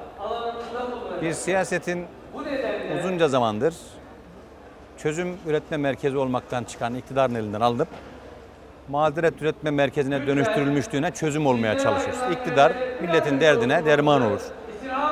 Sayın Cumhurbaşkanı özellikle Cumhurbaşkanlığı hükümet sistemini takdim ederken dört başı mamur bir ülke hayali kurdu, kurdurdu bize, bütün milletimize. Doları mahvedeceğini, faizi indireceğini, işsizliği halledeceğini, uluslararası ilişkilerimizin problemli alanlarının tamamını rehabilite edeceğini, Türkiye'deki üretimi, Türkiye'deki problemlerin tamamını hakla, hukukla çözeceğini, özgürleştirme, demokratikleştirme süreçlerinin tamamını kendilerine yetki verilince ne kadar maharetle yöneteceğini anlattılar. Bu milletin ümidinin karşılığını aldıktan sonra bize yaşattıklarıyla milletin buldukları arasındaki fark bizim parti olarak milletten çağrılma alanımızı oluşturuyor. Çözülemezse, iktidar problem çözemezse problem çözme iddiasında başka siyasi partiler milletin ümidi haline gelir. İyi Parti uzunca zamandır iktidarın yanlışlarını tenkit ederken, bunların yerine yapılmasını doğru bulduklarını teklif ederken milletin ümidine dokunmaya gayret ediyor. Her geçen gün sahada, millet vicdanında büyüyen, gelişen bir siyasal iradeyi temsil ediyoruz biz. Siyasetin bağıran, buyuran, kıran, döken ve tasnif eden, bu kadar insanlarımızı yoran dili ve üslubu yerine çözüm bulan, dinleyen, anlayan ve mütebessim çehrelerle yapılan işine hevesliyiz. Bugün oradayız. Bir mesajlar kurultayı olacak galiba. Öyle. Z kuşağına bakıyoruz, doğa ile evet. ilgili, kadına şiddetle ilgili, İstanbul Sözleşmesi ile ilgili pek çok mesajı barındıran bir klibiniz var. İşte bakıyoruz, afişleriniz var. Bir yandan da işte Kaz Dağları'na götüreceğiniz ve ekeceğiniz e, fidanları da getirmişsiniz. Başka neler var? Bizim için artık siyaset şöyle bir mecburiyet alanı haline geldi. İsimler bize yeter diyenlerin iktidarıdır bu iktidar.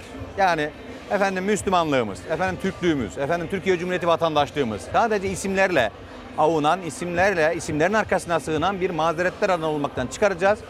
Şöyle yapmaya gayret edeceğiz. İsimlerimizin değil, isimlerimizin omuzlarımıza yüklediği sorumlulukların iktidarını konuşacağız.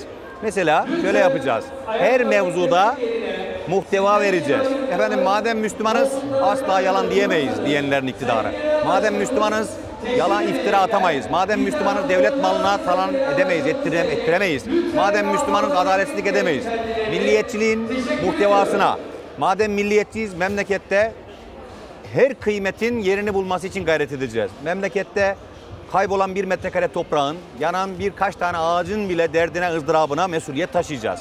Efendim işsiz gençlerimizin ızdırabına iş yapacağız. Dolayısıyla aslında isimlerle biz bu yolu yürürüz diyenlerle isimlerimizin sorumluluğuyla yürümemiz lazım diyenler arasındaki mücadelede biz yerimizi sizin söylediğiniz yere sabitledik. Yani Türkiye'de problemler birikince bu biriken problemlerin çözümü için de ortak bir mutabakat alanı oluşuyor. Şöyle bir ülke hayalimiz var. Esas aslında her şeyin yerli yerine oturduğu ülke şöyle bir ülkedir. Herkesin bu kadar çok siyaset konuşmak zorunda kaldığı bir ülkede hiçbir şey yolunda değildir ülkede. Yani düğünde, dernekte, cenazede, o kız istemede, bayram ziyaretinde, okulda, sokakta, kahvede, üniversitede bu kadar çok siyaset konuşan bir millet aslında hiçbir işini yerli yerine oturtamamış demektir. Siyasetin maharetini şuradan anlayacaksınız. Bir gün bu memlekette siyaset konuşma ihtiyacı duyulmayacak kadar Türkiye dört başı mamur hale gelmişse, İnsanlar siyasi meşgaleler yüzünden birbirlerini kırmaktan, dökmekten vazgeçmişse, enerjilerini bilmeye, üretmeye, alın terine, daha huzurlu, daha güvenli yaşamak için kendi konforlarına harcamak yerine siyasetten, siyasetten ve siyasi meseleden kurtardıkları gün siyaset gerçek vazifesini yapmış olacak. Bizim şimdi içinde hayalini kurduğumuz bir ülke var. Herkes siyaset konuşuyor. Herkes. Okulda, dernekte, mezar, kendinize mezar isterken bile siyasete ihtiyacınız var. Siyasi tavasut olmadan, hatırlı birini bulmadan memlekette iş göremiyorsanız siyaset vazifelerini yapamamış demektir. Dolayısıyla İyi Parti aslında şöyle bir şeyi hedefliyor. Türkiye, mesela bizimkiler çok iftihar eder İlker Bey. Derler ki seçim akşamları, efendim Türkiye'de demokratik katılım çok yüksektir. Bunun demokratik olgunluğumuza hamledilir bir tarafı vardır ama yanlıştır bu. Esas doğrusu şudur. Avrupa'daki demokraside katılımın azlığı aslında her şeyin yolunda olmasıyla alakalıdır. O insanların alıştığı konfor bozulunca insanların siyasetle ilgisi Avrupa'da bu alıştığımız konforu kim bozdu diye onu düzeltme iştahından kaynaklanıyor. Bizde siyasetin efendim katılımı yüzde doksanlar doksan beşlerle iftihar ediliyorsa orada hiçbir şey yerli yerine oturmamış demektir. Herkes siyaset yoluyla bir şeyi düzeltmeye çalışıyor demektir. Dolayısıyla İyi Parti memlekette her şeyi yerli yerine oturtma mesuliyetiyle siyaset yapacak. Şimdi parlamenter sistem vurgusu var. Peki eğer siz başarabilirseniz, başarabilirseniz Cumhurbaşkanı adayınız kim? Biz aksini beyan etmediği müddetçe Genel Başkan Cumhurbaşkanlığı ile ilgili iradesi var. Ama bu mevzuda Cumhurbaşkanlığı irademizi şahıslara bağlayarak süreci tıkamayacağımızı da Genel Başkan söyledi. Yani ben kendi şahsını memleketin istikbaliyle ilgili beklentide, beklentide olduğu huzurun önüne engel yapmam dedi. Ama bu şu demek değil. Biz bir siyasi partiyiz. Genel Başkanından en alt kademedeki neferlerine kadar memleketi sarıp sarmalak gibi iddia taşıyoruz. Yani iddianızdan feragat edemezsiniz ama iddianızı hırs haline getirip memleketin problemi haline dönüştürmemeniz lazım. Bir nezaketle siyaset yapacağız. Türkiye'nin bundan sonraki siyasal ikliminde kimin baş olmasının kavgasını değil, bu ülkeyi neyin yönetmesini konuşacağız, konuşturacağız. Yani İyi Parti devamlı muhteva veren, devamlı fikri bir zeminin kuvvetlenmesine imkan veren parti olacak. Biz konuşturmak istiyoruz ki milletimize, ülkemizi kim yönetsin kavgasına enerji harcamayın. Ülkemizi neyin yönetmesi gerektiğine karar verelim biz. Ülkemizi ne yönetsin? Soruyu milletimize soralım. Diyelim ki bizim ülkemizi ne yönetsin? Biz buna milletimizle beraber şöyle haykıra haykıra cevap vermek istiyoruz. Ülkemizi nezaket yönetsin, merhamet yönetsin, adalet yönetsin, istişare yönetsin, demokrasi yönetsin. Ülkemizi kadir kıymet bilme duygusu yönetsin. Alın terini canından azim bilme mesuliyeti yönetsin. Ülkemizi hakkı olana hak ettiğini vermek ciddiyeti yönetsin. Dine, dile, mezhebe, aidiyete değil, liyakate önem veren bir sorumluluk yönetimi. Ülkemizi seksen üç milyonu birle beraber etme duygusunu bir aile sorumluluğuyla taşıyan mesuliyet yönetimi. Bunu başarabilirsek, bunlar kimdeyse en son diyelim ki o yönetsin. Yani kim kavgasına dökmeyelim, önce ülkemizi hangi ilkelerin, hangi umdelerin, hangi siyasi, siyasi prensiplerin yönetmesi gerektiğine karar verelim. Öyle bir sistem kuralım ki bizim başımızda dünyanın en kötü adamı kazayen gelse bile kurduğumuz sistem bizim yaşam konforumuzu bozmasın, kaçırmasın.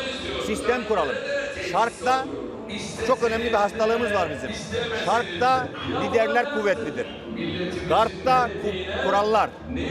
Kuralların kuvvetli olduğu bir ülke haline gelmemiz lazım. Öyle kurallar koyabilmeliyiz ki kurallara uyanlara itibar etmeliyiz. Biz şimdi kuralları gelenlerin kral olduğu ülkedeyiz. Kuralları kim en çok geliyorsa onlar kral. Halbuki Avrupa'da tersi. Şimdi yavaş yavaş ses de yükseliyor. Burada kurultayda. Burada bazı sesler duyuyoruz. Vatandaş sesleri. Ne söylüyor vatandaş burada? Hazırladığınız kliplerde. Şimdi yavaş yavaş sesler yükseliyor. Vatandaş ne söylüyor bu kliplerde?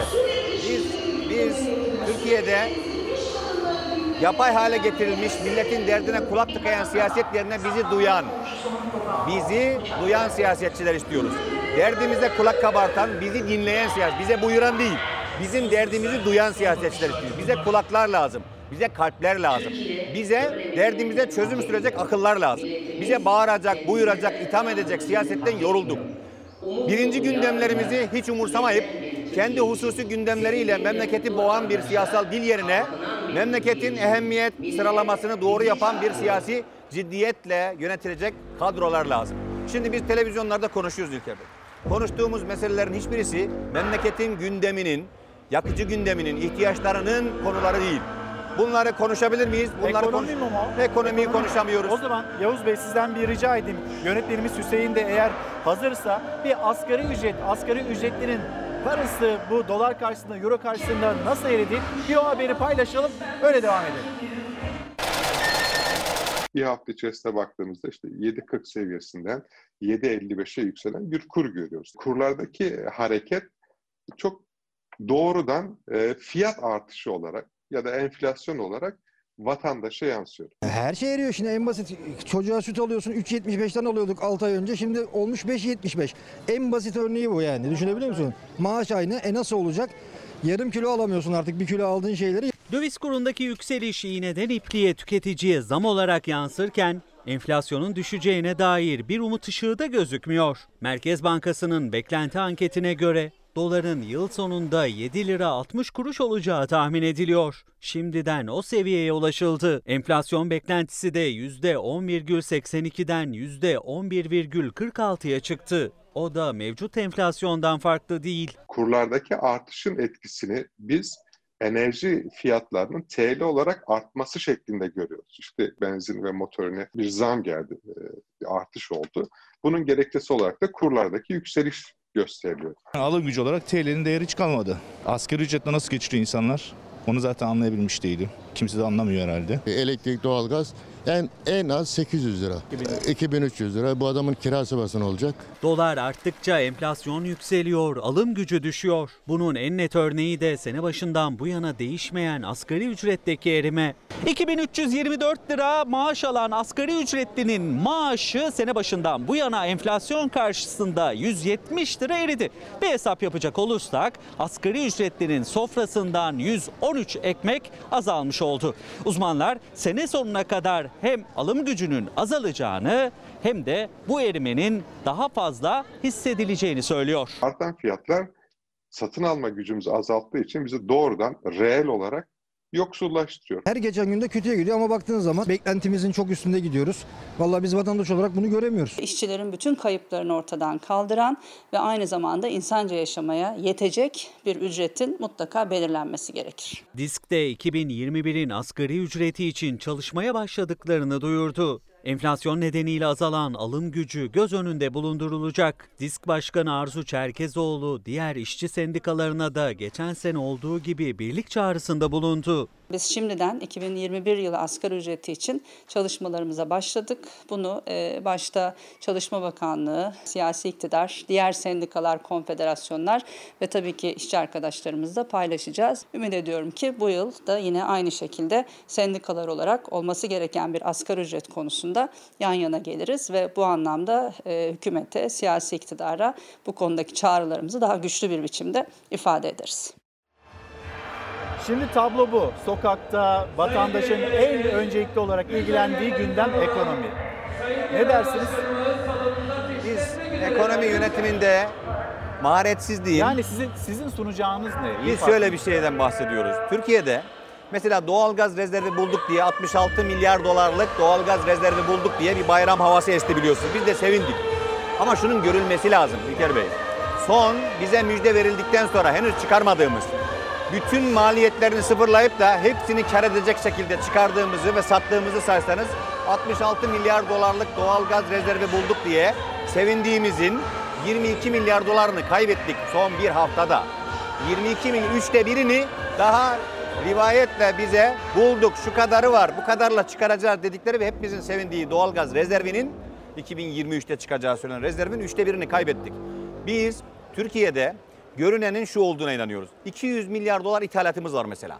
Bu iki yüz milyar dolar ithalat yüzde yetmiş beşi ihracatımızı besleyen ithalattır. Yani şu demektir bu. İhraç etmek için mutlaka ithalat yapmak zorunda olan bir ülkede dolarizasyonu engelleyemezsiniz. Bunu engelleyemezseniz mutlaka pedallamak zorundasınız. Neyle? Sıcak para girişiyle. Neyle? Devamlı yurt dışından döviz girdisi sağlayacak işlerle. Halbuki ihracatı ayakta tutacak, İthalata bağımlı olmaktan üretimi kurtaracak bir yere yatırım yapmak lazım. Biz şöyle bir şeyin bir kurumsal mecburiyet olduğuna inanıyoruz. İyi Parti olarak ihracatımızı besleyecek, ara malların tamamını üretecek bir etkin ekonomi üretemezsek biz, biz ekonomimizi bu cari açık kıskacından kurtaramayız.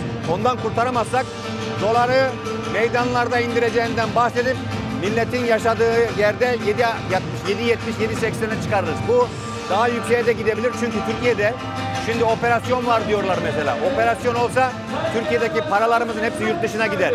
Memlekette yerleşiklerin elinde iki yüz yirmi milyar dolar para var. Bu ne demek?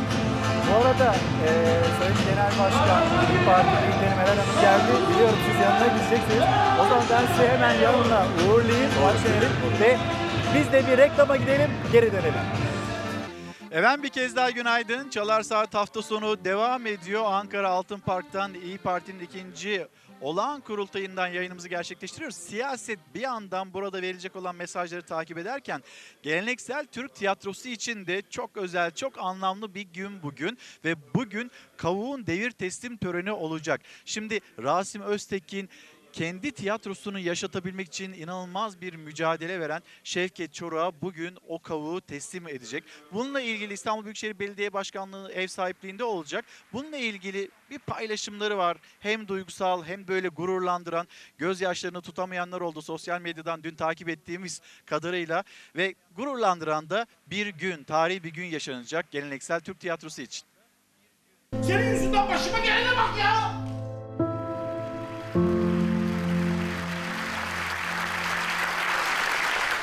Beşinci kabukluya selamlıyorum.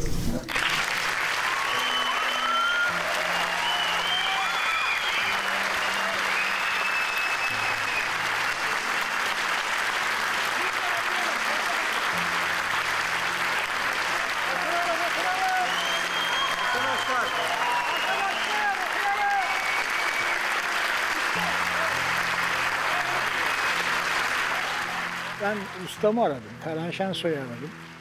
Dedim ki usta böyle böyle anlattım. Yani sağlığımdan dolayı yapamıyorum. Onun için daha artık bende fazla kalmasının gereği yok. Ben dedim Şevket Çoruh'u düşündüm dedim. Ne dersin dedim. O da çok iyi fikir dedi.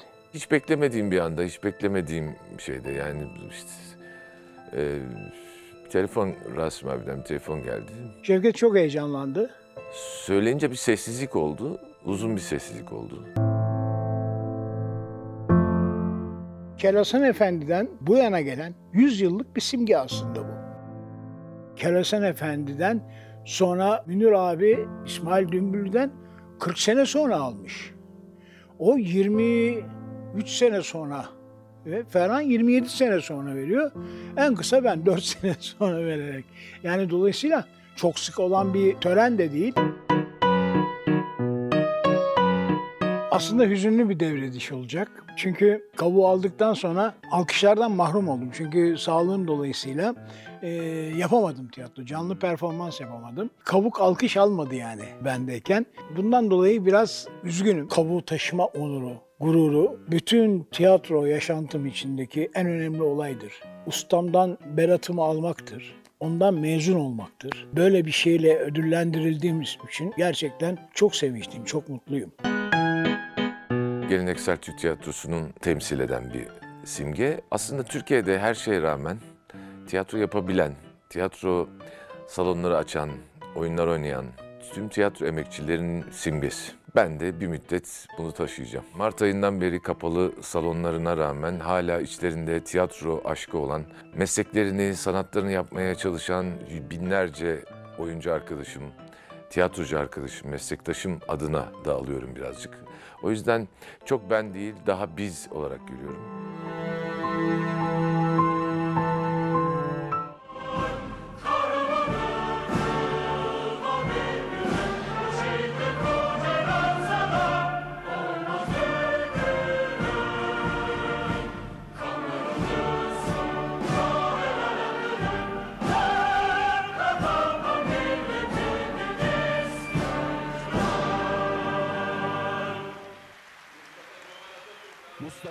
Evet, Meral Akşener şu anda ekranlarınıza yansıyor. Dakikalar sonra Akşener, e, İyi Parti'nin ikinci olağan kurultayında kürsüde olacak ve vereceği mesajlar dikkatle takip edilecek. Tekrar hatırlatmış olalım. Bu arada biz e, koronavirüs gündemi Türkiye'nin bununla devam edelim. Bir e, Hüseyin'den rica edeyim. Ben Bir Gün Gazetesi, Bir Gün Gazetesi'nin manşetini hemen sizlere de aktarmış olayım. Sağlık, ekonomi, eğitim. Çatırdayan sistem çöküyor. Algı operasyonu kurtarmayacak manşet. Günü kurtarma peşindeki iktidar algı operasyonlarıyla pembe tablolar çizmeye çalışsa da can yakıcı gerçeklerden kaçamaz. İşte yüz on iki ambulans krizi kapıda deniliyor başlık altında. Yine e, uzaktan eğitimde fiyasko e, değerlendirmesi var. Yoksullar gıda alamıyor şeklinde yine e, değerlendirmeler yapılmış Bir Gün Gazetesi'nin manşetinin altında. Sizlerden gelen mesajlar var. Onlara çok fazla bakamadık. Hemen bir sosyal medya hesaplarımızı da hatırlatmış olalım sizlere ve bizlere mesajlarınızı, kendi gündeminizi gönderebilirsiniz. Koronavirüs gündemi olur, ekonomi gündemi olur. Bunu bizlerle paylaşabilirsiniz. İlker Karagöz Fox, Instagram adresim, Karagöz İlker Twitter adresim. Buradan bize ulaşabilirsiniz ve bir e, izleyicimiz Zehra Zümrüt Selçuk'a sesleniyor. Bakanım, sesimi duyan her kimse, ben devletimden bir kol protezi istiyorum diyen bir izleyicimiz. Ve diyor ki dört kanallı Minyo Elektrik S G K tarafından karşılanmıyor. Bu en değerli organımı e, lütfen, burada yaşadığım sıkıntıyı lütfen giderin. Bu çağrıyı yapıyor izleyicimiz. Bir başka izleyicimiz İzmir'deki hastanedeki karşılaştığı durumu aktarıyor, bizlere paylaşıyor. E, hastaneye gittiğim yedi ay sonra yeni zamlar, prosedürler değişmiş. Muayene ücreti yüz lira olmuş. Günde ikinci kez bir başka bölümde muayene olmak isterseniz yine yüz lira ödemeniz gerekiyor. Eskiden burada yüzde ellilik bir indirim vardı. Neden böyle oldu? Bunu sorgulayan bir izleyicimiz. Ayşe Küçük, günaydınlarımızı iletelim. Metin Bey, selamlarımızı iletelim. Dediğimiz gibi bize sosyal medya hesaplarımızdan ulaşabilirsiniz ve mesajlarınızı gönderebilirsiniz. Ve şimdi koronavirüsle ilgili o mücadele devam ederken hani bu hastalığa kapılanlar, test sonuçları pozitif çıkanlar, onların yaşamış oldukları mağduriyet ama aslında dramatik bir görüntüyü paylaşacağız. Bir baba ve on sekiz aylık bebeği, onları birbirinden ayıran bir virüsten söz ediyoruz. Baba. Babam. Baba. Babam. Babam. Akıllı kızım benim ya. Babam.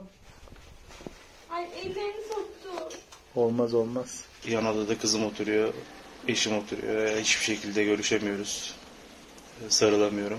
Sarılıp kokusunu içine çekmek bir yana dokunamıyor. Aynı odada bile duramıyor. on sekiz aylık Eylül bebek küçük ellerini kapının altından uzatıyor babasına. Ancak koronavirüs hastası baba o eli tutamıyor. İşte salgında can kaybından sonra en çok can acıtan tablo da bu. Hastalar en sevdiklerine günlerce hasret kalıyor. Babam.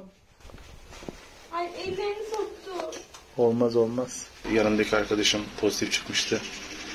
Ee, hemen gittim yaptırmaya. Ee, ben de boğaz ağrısı, bademcik şişliği gibi belirtiler başladı.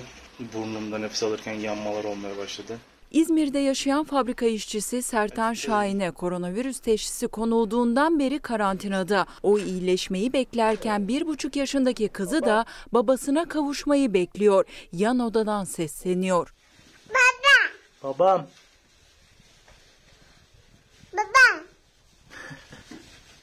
Babasını görebilmek için yere yatıyor Eylül bebek. Kapının altından sesleniyor ancak uzattığı eli boşta kalıyor. Çünkü Sertan Şahin eşine ve kızına koronavirüs bulaştırmak istemiyor. Günlerini tek odada geçiriyor. Virüsü ciddiye almayanlara da hem çektiği görüntülerle hem de sözleriyle maske takmak mı, sevdiklerinden ayrı kalmak mı sorusunu sorduruyor. Baba. Babam. Baba. Ya maske takmak daha kolay yani bunları yaşamaktan. Maskenizi takın, kimsenin vebaline girmeyin. Kimse bunları yaşamak zorunda değil. Akıllı kızım benim. Babam. Ay ellerini soktu. Olmaz olmaz. İzmir'den Leyla Hanım, bizler de sizlere sevgilerimizi gönderelim. Çok sağ olun, teşekkürler. Can Kaynar da yine İzmir'den yazmakta. Gülay Göktuman, bizi unuttunuz bugün demişsiniz. Aslında unutmadık ama gündem veya da konuklar o kadar böyle hızlı bir şekilde ilerliyor ki bugün hakikaten Çalar Saat hafta sonunda öyle mesajlarınıza bakamadım. Elimden geldiğince böyle yakalamaya çalışıyorum. Fatma Karabulut, yine sizlere de günaydınlarımızı iletelim. Bu arada kitaplarımız var, onları da göstermek istiyorum sizlere. Sefa Ceren Öz Öztürk'ün kitabı Duygu Navigasyonu. Çocuklar için hazırlamış olduğu kitapları bizimle paylaşmış Sefa Ceren Öztürk. Sıkılma, listele ve emoji güncesi. Bir kitabımız daha var. O kitabımız da Bayramsaray'a ait Kağıt Gemi. Onu da aktardıktan sonra gelelim Bir Gün Gazetesi'ndeki, aslında biz bunu daha önce konuştuk. Programa çıkan konuklar da defalarca söyledi. Şu anda biz Ankara konuşuyoruz. Ankara'daki hastanelerin durumunu, yoğun bakımların durumunu ya da sağlık çalışanlarının üzerinde ne kadar büyük bir yük olduğunu konuşuyoruz.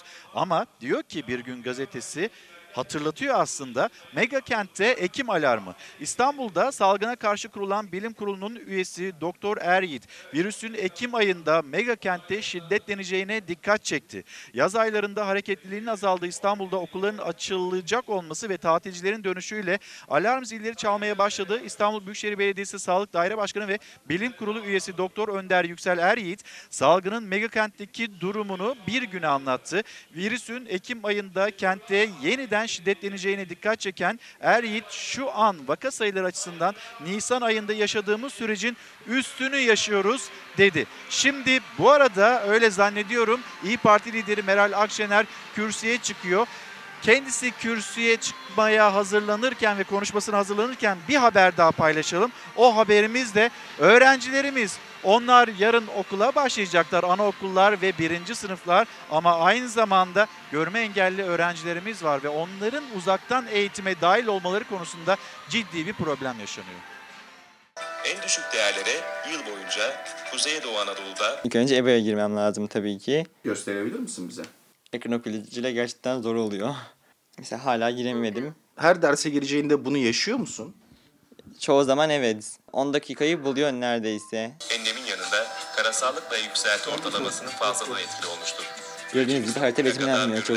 Elimden gelince anlamaya çalışıyorum ya da işte haritayı ailemden betimlemesini istiyorum. Uzaktan eğitim zaten yüz yüze eğitimin yerini tutmuyor. Ancak görme engelli öğrenciler için çok daha zor. Onlar yaşıtlarının aksine neredeyse hiç faydalanamıyor E B A sisteminden. Çünkü dersler görsellere dayalı. Ya annemlerden yardım alıyorum ya da biraz uğraşıp uğraşmam gerekiyor çoğu zaman. Televizyondaki E B A T V ile olmuyor. Bazen tahtaya yazıyor, okumayabiliyorlar tahtaya yazdıklarını. Önümüzdeki şu an Hı-hı. harita Türkiye haritası. Türkiye Temmuz ayı ortalama sıcaklık dağılışı. Sıcaklığından bahsetmiş haritada ama onu biz tabii ki Oğuz'a anlatırken zorlanıyoruz. Ben de hepsini tam anlamıyorum tabii ki. Oğuzcan Saygılı on altı yaşında, onuncu sınıf öğrencisi, İstanbul Maltepe'de yaşıyor. Gittiği devlet okulunda öğretmenleri yakından ilgileniyordu Oğuzcan'la ama şimdi okuldan uzak. Evde bilgisayarı da olmadığı için cep telefonundan bağlanıyor E B A sistemine. Televizyondan eğitim akıp gidiyor. Mecburen annesi yanında Oğuzcan'ın, gerekirse durdurarak cep telefonundan dersleri dinlemesine yardımcı oluyor oğlunun. Uzaktan eğitim sistemi hem televizyondan hem de internet üzerinden devam ediyor. Ama Oğuzcan televizyonu kullanamıyor. Çünkü o bir görme engelli. Telefon üzerinden derslerini dinlemeye çalışıyor ama orada da görme engelliler için herhangi bir betimleme bulunmuyor.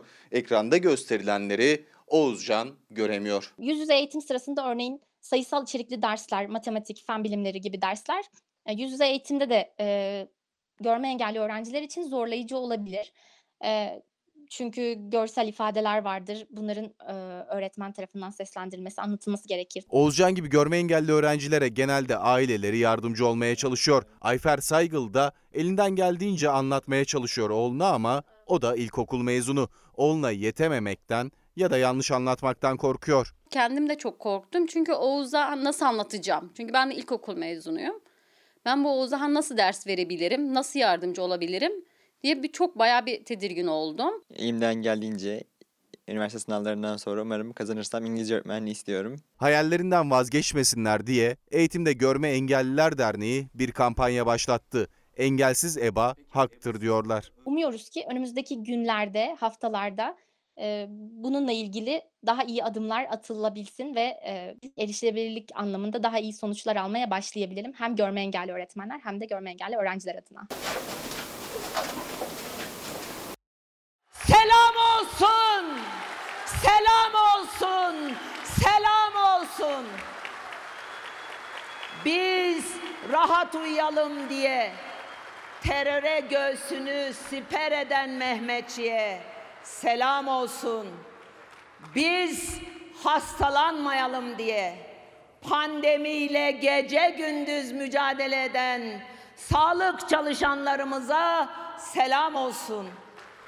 Kendine sözüm ona milliyetçi diyenlerin hor gördüğü atamın bize emaneti cefakar Türk tabiplerine selam olsun.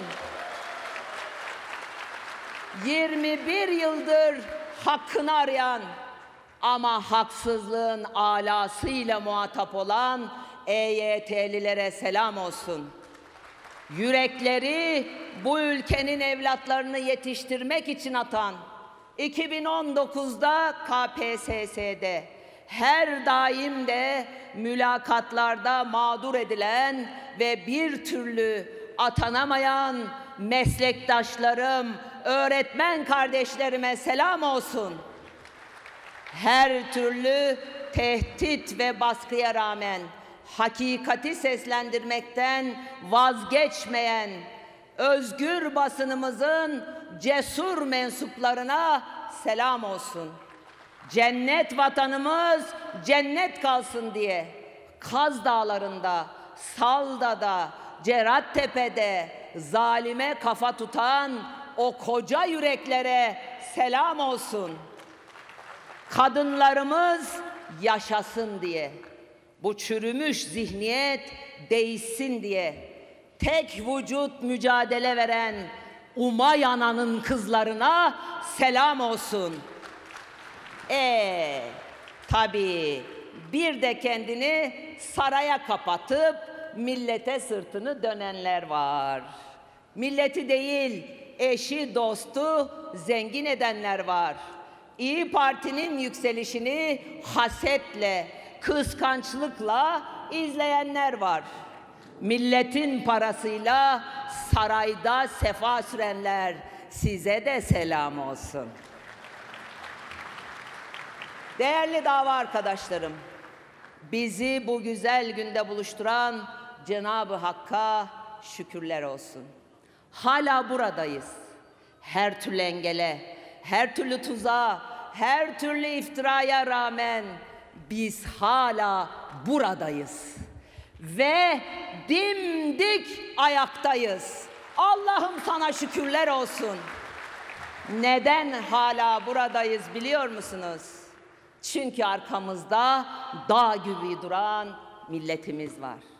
Bundan üç yıl önce İyi Parti'yi bu aziz millet kurdu. İyi Parti'yi çocuğunun okul derdine düşmüş anneler, borç batağında kaybolan babalar kurdu. İyi Parti'yi traktörüne mazot, toprağına tohum alamayan çiftçiler, siftah edemeyen esnaf kardeşlerim kurdu. İyi Parti'yi eve ekmek götüremeyen emekliler, geçinemeyen asgari ücretliler kurdu. İyi Parti'yi AK Partili dayısı olmadığı için mülakattan elenenler, üniversite mezunu işsizler kurdu. İyi Parti'yi son bir umutla, memleketten ümidini kesmiş, hayalleri çalınan gençler kurdu, gençler kurdu. İyi Parti'yi hayatın her alanında horlanan, şiddet gören, öldürülen kadınlar, oyun çağında gelin edilen, tacize, tecavüze uğrayan kız çocuklarımız kurdu. İyi Parti'yi iki yumruk arasına sıkıştırılan bu vatanın has evladı Kürtler kurdu, Zazalar kurdu. İyi Parti'yi Ali dedi, Hızır dedi diye, Atatürk'ü sevdi diye din düşmanı ilan edilenler kurdu. Din düşmanı ilan edilen canlar kurdu. İyi Parti'yi Mustafa Kemal de benim, Fatih de benim, Osmanlı da benim, Cumhuriyet de benim, kutuplaşmaktan, itel, iteklenmekten bıkan, bunların hepsi benim diyen mahallesizler kurdu. Aziz milletim, bu partiyi biz kurmadık. Bu partiyi siz kurdunuz. İyi Parti sizindir. İyi Parti ezilenlerin, horlananların partisidir. İyi Parti özgürlük diyenlerin, huzur diyenlerin, mutluluk diyenlerin partisidir. İyi Parti milletin ta kendisidir. Değerli dava arkadaşlarım, milletimiz yirmi beş Ekim iki bin on yedi'de bir kıvılcım çaktı. Bugün o kıvılcım Türkiye'nin tamamında yanan koca bir ateş oldu. Bu ateş sizlerin eseri. Her birinizle ayrı ayrı gurur duyuyorum. Allah her birinizden bin kere razı olsun. Allah hiçbirinizin ayağına taş değdirmesin. Çünkü o kol ateş kolay yanmadı. Önce ortaya çıkamazlar diyenler oldu. Çıktınız. Sonra ı-ı, kuramazlar diyenler oldu. Kurdunuz. Üç beş aya dağılıp giderler diyenler oldu. Dağılmadınız, dağıtamadılar. Allah razı olsun. Engellemek isteyenler oldu. O engelleri yıktınız, aştınız, geçtiniz, direndiniz, buradasınız. Abdurrahim Karakoç'un dizelerindeki gibi. Her kapıda bir hesaba girmeyen, inancından zerre taviz vermeyen, dost alnına leke sürmeyen bir güzel ülküdür gönül verdiğim. İşte bu şiarla yola çıktık. Bu şiarla yürüdük. Bu şiarla engelleri aştık. Ve aynı şiarla dimdik yürümeye devam ediyoruz. Çünkü haklıyız. Çünkü biliyoruz ki Allah haklıların yanındadır. Aziz milletim, Türkiye'yi yönetilmiyor. AK Parti iktidarı memleketin en önemli meselelerinde gösterdiği beceriksizliklere her gün yeni bir beceriksizlik ekliyor. Türkiye'yi İkinci Dünya Savaşı'ndan koruyan, Kore'de Türk'ün kudretini dünyaya gösteren, Akdeniz'in ortasında Kıbrıs Türk Cumhuriyeti'ni kurduran, Kardak'a bayrağımızı diktiren, terörist başını Suriye'den çıkartıp kapı kapı gezdiren Türk dış politikası terk edildi. Şam'da cuma namazı kılacağız diyerek Türkiye'yi soktukları yolun sonunda beş milyon sığınmacı ülkemize sığındı ve yerleşti. Üstüne milletimizin alın teriyle birikmiş elli milyar dolarımız heba oldu ve fatura kabarmaya devam ediyor. Sayın Erdoğan, küsüp büyükelçilerimizi çektiğin ülkeler bugün başkalarıyla kol kola ve karşımızda. Dostum dediğin her ülke liderinin Türkiye'ye mutlaka bir zararı var. Dostun Trump, P K K Y P G'ye milyonlarca dolarlık silah ve mühimmat veriyor. Kankan Putin'in bomba yağdırdığı Mehmetçiklerimizin acısı hala dinmedi. on sene önce beraber tatil yaptığın kardeşin Esad'la on senedir uğraşıyorsun. Bir arpa boyu yol gidemedin. Ege'de Türk adaları işgal ediliyor. Gereğini yapın dedik, dinlemedin.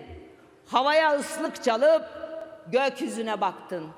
Oralı olmadın. Yakılan mangalların dumanını görmedin. Gittin Yunan Başbakanı Karamanlisi evladının nikah şahidi yaptın. Mısır'ın iç sorun iç sorununda taraf oldun. Sisi'ye taktın. Mısır'ı Yunanistan'ın kucağına attın. Esad'a taktın. Esad'ı, Suriye'yi A B D'nin, Rusya'nın, P K K'nın kucağına attın.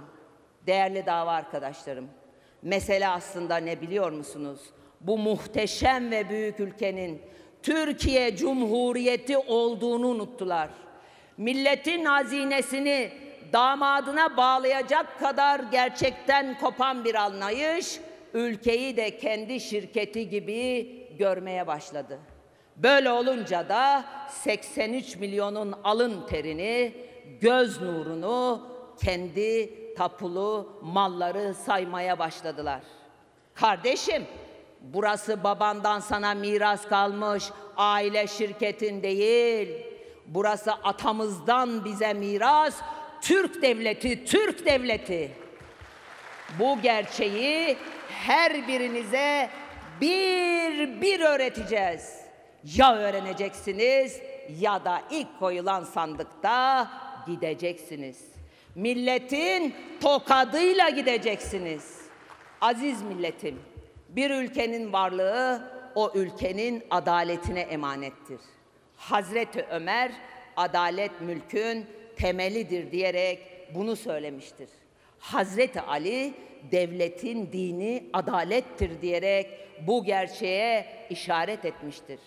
Onlardan aldığı feyzle Gazi Mustafa Kemal Atatürk bu gerçeği genç cumhuriyetin temel taşına yazmıştır. Bir ülkede adalet yoksa bereket olmaz.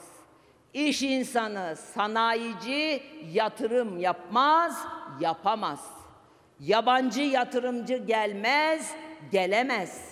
Kalkınmanın önüne bariyerler örülür. İşsiz sayısı artar, emeklinin, işçinin, memurun maaşı kuşa döner. Gençler hayal kuramaz, umudunu yitirir. Sayın Erdoğan, bunların hepsi oldu. Milletimiz bunları tüm çıplaklığıyla yaşıyor. Bunların hepsi oldu. Çünkü sen adaleti öldürdün. Hukukun senin adamına göre değiştiği, ona göre işlediği, soruşturmaların Twitter tabelasına göre yürütüldüğü bir ülke yarattın. Ama unutma, gün gelir, bir gün adalet herkese lazım olur. Değerli yol arkadaşlarım, iktidarda kalmak, koltuğunu korumak için her şeyi mübah gören bu zihniyet, en büyük kötülüğü bağrından çıktığı bu vefakar millete yaptı.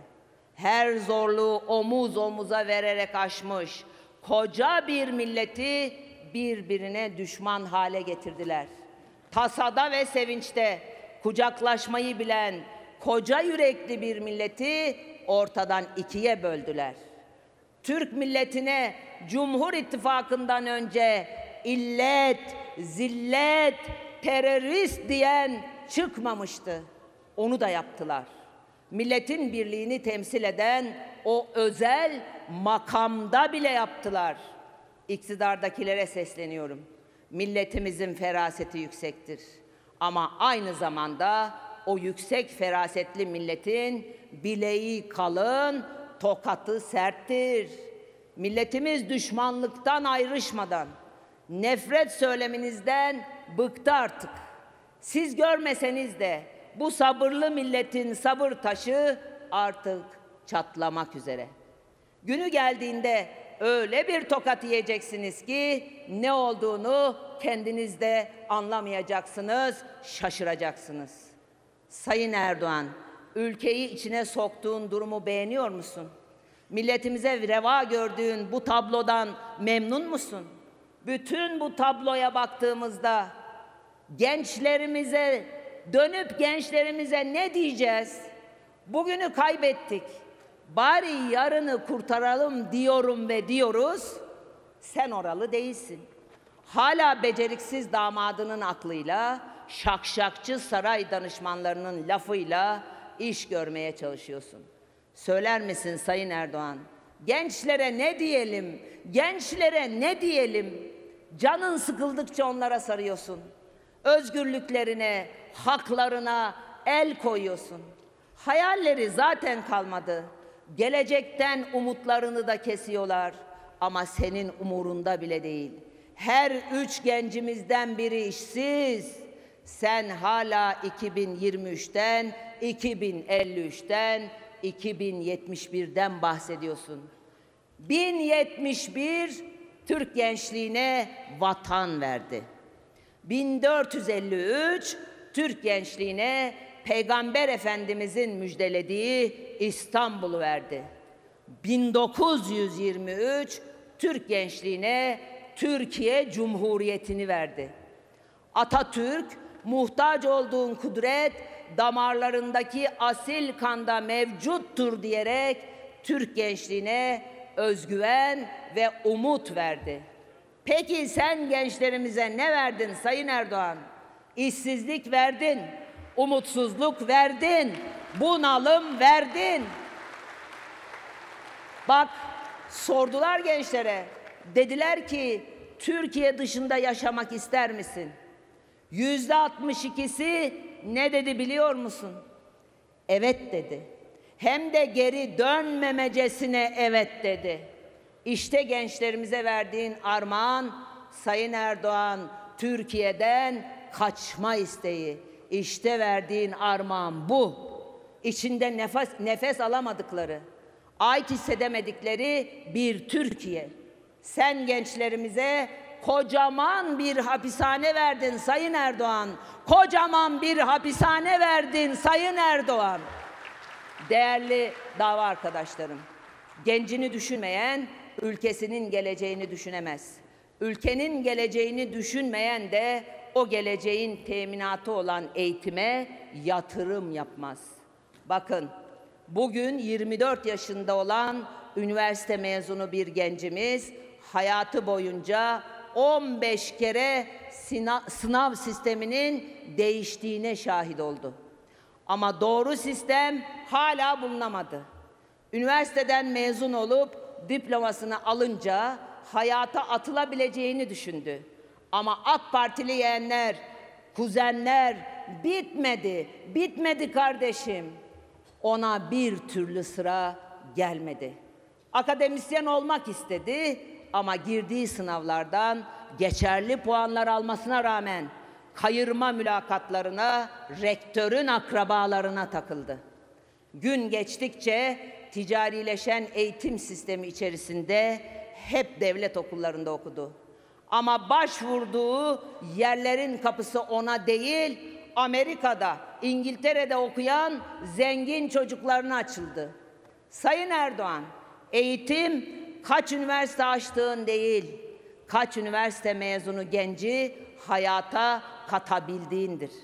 Eğitim bir ticari sektör değil, devletin milletine sağlaması gereken en temel hizmettir. Eğitim, İzmit'in küçük bir köyünden çıkan memur çocuğu Meral Gürer'i devlet okullarında okuyarak bugün İyi Parti Genel Başkanı Meral Akşener'liğe taşıyan sistemdir. Sen pek anlamazsın ama eğitimde sürdürülebilir bir vizyon, büyük, zengin ve mutlu bir Türkiye'nin anahtarıdır.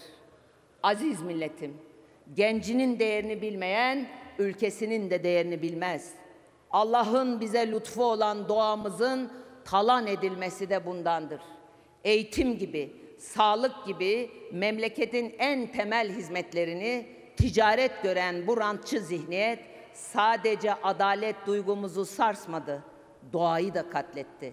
Gözümüz gibi bakmamız gereken Kaz Dağları delik deşik edildi. Cerattepe gibi bir cennet köşe ahbap müteahhitlere yem edildi. Salda Gölü şantiyeye çevrildi. Bu memlekette altı yüz yetmiş iki yıllık tarih mirası olan Galata Kulesi'ne matkapla, hiltiyle girildi. İşte o kadar gözleri döndü, bu kadar yoldan çıktılar. Gürül gürül su akan her yere HES'ten set ördüler. Çatlayan toprak yaş almışların gözyaşlarıyla sulandı. Dünya her fırsatta yenisini dikerken mübarek zeytinliklere kıydılar. Allah'ın bize bahşettiği Türkiye'nin eşsiz doğası adeta betonla kaplandı. Buldukları her arsaya kule diktikleri, İstanbul'a ihanet ettiklerini itiraf ettiler ama hala her güne ayrı bir doğa katliamıyla uyanıyoruz. Tek sevdiği para olanlar, mal, mülk, koltuk olanlar doğayı da sevemez, insanı da sevemez. Can veren, karın doyuran, nefes olan toprağa kıyanlar, Allah'ın yarattığı o güzelim canlılara kıyılmasına da sessiz kalıyorlar. Güzelim ceylanlarımızı Tunce, Tunceli'de, vatandaşın kutsal bildiği dağ keçilerini ihaleyle yabancıya avlattırmaya kalkıyorlar. Şiddet gören, tecavüze uğrayan, sevimli dostlarımızla ilgili, yani sokak hayvanlarından, hayvanlardan bahsediyorum. Dostlarımızla ilgili hala kıllarını kıpırdatıp kanun bile çıkarmadılar. Hayvanların işkenceye uğraması, katledilmesi hala sadece kabahat sayılıyor. Buna sessiz kalana selam bile vermek kabahattir. Selam bile vermek kabahattir. Allah'ın emanetine bu kadar kayıtsız kalıp üstüne de Müslümanım diyebilmek her beşere nasip olmaz. Bu arkadaşlara nasip oldu. Aziz milletim, Cumhuriyet'in seksen yılda yaptıklarını satıp savan, yiyip bitiren, yağmalayan bir doymazlıkla karşı karşıyayız. Ne dış politikada, ne ekonomide, ne kalkınmada, ne eğitimde hiçbir konuda istikrar sağlanamadı. İstikrarlı oldukları tek konu verdikleri ballı ihaleler oldu. Çocuklarımızın rızkı rant çetelerine peşkeş çekildi. Bire yapılacak işler beşe ihale edildi. Geçmediğimiz köp yol ve köprülerden adeta haraç kesildi. Pandemi süresince milletine maske bile dağıtamayan bu iktidar, o beş müteahhitin milyarlarca liralık alacağını bir dakika geciktirmedi. Beş müteahhide hızır olan iktidar, Türk milletine ise ola ola Hızır Paşa oldu. Bu iktidar on sekiz yıl boyunca ne kadar çıkmak so çıkmaz sokak varsa hepsine girdi. Ve tüm dünya büyürken Türkiye'nin geliri on sene öncesine geriledi. Bugün milli gelirimiz iki bin on senesiyle aynı. Gelirimiz artmadı ama giderlerimiz katlanarak arttı. İktidara geldiklerinde otomobil alınan parayla bugün ancak üç tane yeni model telefon alınabiliyor. O parayla bugün iktidara geldiklerinde bir otomobil alınan aynı parayla bugün bilgisayar satılıyor, bilgisayar. Geçen sene yirmi dört lira olan bir ürünün fiyatı bugün otuz altı lira olmuş. Sorsan enflasyon yüzde on dört. Kendilerini kandırıyorlar, bizi de kandırabileceklerini sanıyorlar. Oysa partili damat ekonomisinin gerçekleri çok başka. Aylardır yollardayım. Sokak sokak geziyorum. Esnafla oturuyorum. İşsizlerimizle konuşuyorum. Çalışanlara bir dokun, bin ah işit. Nevşehir'de masamıza gelen çiftçimizin anlattıkları yürek dağılıyor. Gübresi, mazotu, tohumu derken mahsulü sattığında cebinden para ödemezse durumu iyi. Kapısını çaldığımız esnafın ilk cümlesi birçok gün siftahsız kapatıyoruz oluyor. Yolumuza çıkan gençlerin derdi ortak, işsizlik. O analar, o babalar çocuklarına bir yuva kurma hayalinde. O çocuklar ise bir iş bulup babasının karşısında dik oturabilme, zorda olan ailesine destek olabilme derdinde. Türkiye bunu hak etmiyor. Türkiye'nin kaynakları var. Türkiye zengin bir ülke. Türkiye milletini Türkiye milletini zengin ve bolluk bir şekilde yaşatacak her şeye sahip. Ama seksen üç milyon vatandaşım damadın gözünde beş müteahhit etmiyor. Pandemi döneminde bile zorda olan vatandaşına on milyar lirayı zor dağıtan iktidarın o beş müteahhite iki ay önce ödediği para tam yüz on altı milyar lira. Tekrarlayayım mı? Tam yüz on altı milyar lira. Ayıptır be, günahtır. Ama milletin hazinesini doların artmasını sorun etmeyen, hatta sorun etmediği gibi bir de üstüne sakil sakil espriler patlatan bir damat yönetiyor. Bundan büyük felaket olabilir mi arkadaşlarım? Bundan daha büyük bir felaket olabilir mi? Bu arada lafa geldi mi doların artması sorun değil. Ama dolar düşsün diye sata sata Merkez Bankası'nda döviz bırakmadılar. Bu ne periz, bu ne lahana turşusu damat bey. iki bin bir krizinde bile dolar bir dolar bir nokta altı liraydı. Bugün neredeyse sekiz liraya dayandı. Neredeyse beş katı. Sayın Erdoğan, partili cumhurbaşkanlığı sistemine geçince hani Türkiye prangalarından kurtulacaktı? Hani zengin olacaktık? Hani ekonomi uçacaktı? Bu mu damadınla el ele uçurduğunuz ekonomi? Ülkenin parasını pul ederek kimi, neyi uçuruyorsunuz? Değerli dava arkadaşlarım, partili cumhurbaşkanlığı sistemi dedikleri bu ucube sistem, bırakın Türkiye'yi uçurmayı, her geçen gün uçuruma sürüklüyor. Bu sistem yüzünden mutfakta tencere kaynamıyor, pazarda fileler dolmuyor. Bu sistem yüzünden Türkiye'nin borcu büyüyor, geliri azalıyor, çalışanların maaşları kuşa dönüyor. Bu sistem yüzünden anaların evlatları iş bulamıyor. Her gün daha fazla genç ülkesinden umudunu kesiyor. Bu sistem yüzünden yüzler artık gülmüyor. Dertler her geçen gün daha da büyüyor. Bu millet bu ucube sistemi hak etmiyor. Milletimiz sözlerine güvendi, destek verdi. Ama artık damadın yalanları milletin gerçeklerini saklayamıyor. İşte bu yüzden tarlalardan, köylerden bir ses yükseliyor. Dükkanlardan, atölyelerden bir ses yükseliyor. Mahallelerden, sokaklardan bir ses yükseliyor. Karış karış gezdiğim Anadolu'dan, Türkiye'nin dört bir yanından bir ses yükseliyor. Duyuyor musunuz? Millet bizi çağırıyor. Millet bizi çağırıyor. Pandemiden beri gezdiğim her şehirde, her ilçede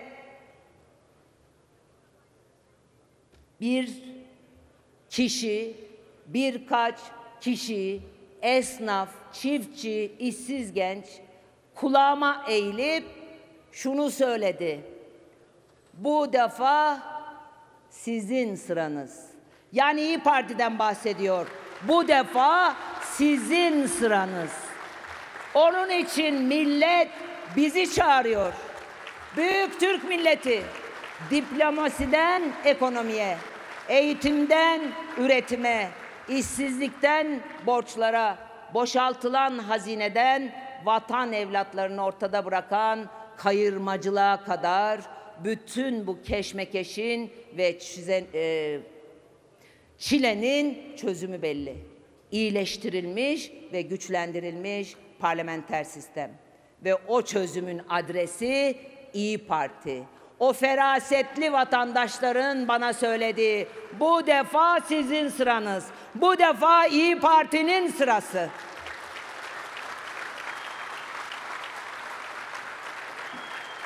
Bugün buradan ilan ediyorum ki İyi Parti iktidarında ilk iş olarak ülkemizi uçurumun kıyısına sürükleyen, milletimizi yokluğa mahkum eden bu düzeni değiştireceğiz. Kimse merak etmesin, eskiye dönmeyeceğiz. Eskinin yanlışlarının tekrar edilmediği, vesayetin olmadığı, hakimiyetin gerçekten milletin olduğu, demokrasinin tam ve kamil olarak uygulandığı yirmi birinci yüzyıl Türkiye'sine yakışır bir sistemle milletimizi buluşturacağız. İyileştirilmiş ve güçlendirilmiş parlamenter, parlamenter sistemle buluşturacağız. Türkiye'yi yeniden ayağa kaldıracağız. Peki nasıl olacak? Söyleyeyim. Türkiye'yi ayağa kaldırmanın ilk adımı bir Washington'a, bir Moskova'ya, bir Berlin'e, bir Londra'ya koşan şaşkınlıktan kurtulmaktır. Yani tam bağımsızlıktır. Yani tam bağımsızlıktır. Tam bağımsızlık, itibarlı uluslararası ilişkiler demektir. Bunu sağlayacak, Türkiye'ye kaybettiği itibarını yeniden kazandıracağız. Türkiye'nin menfaatleri söz konusuyken bile ona buna atarlanmayı diplomasi zanneden anlayışa son vereceğiz.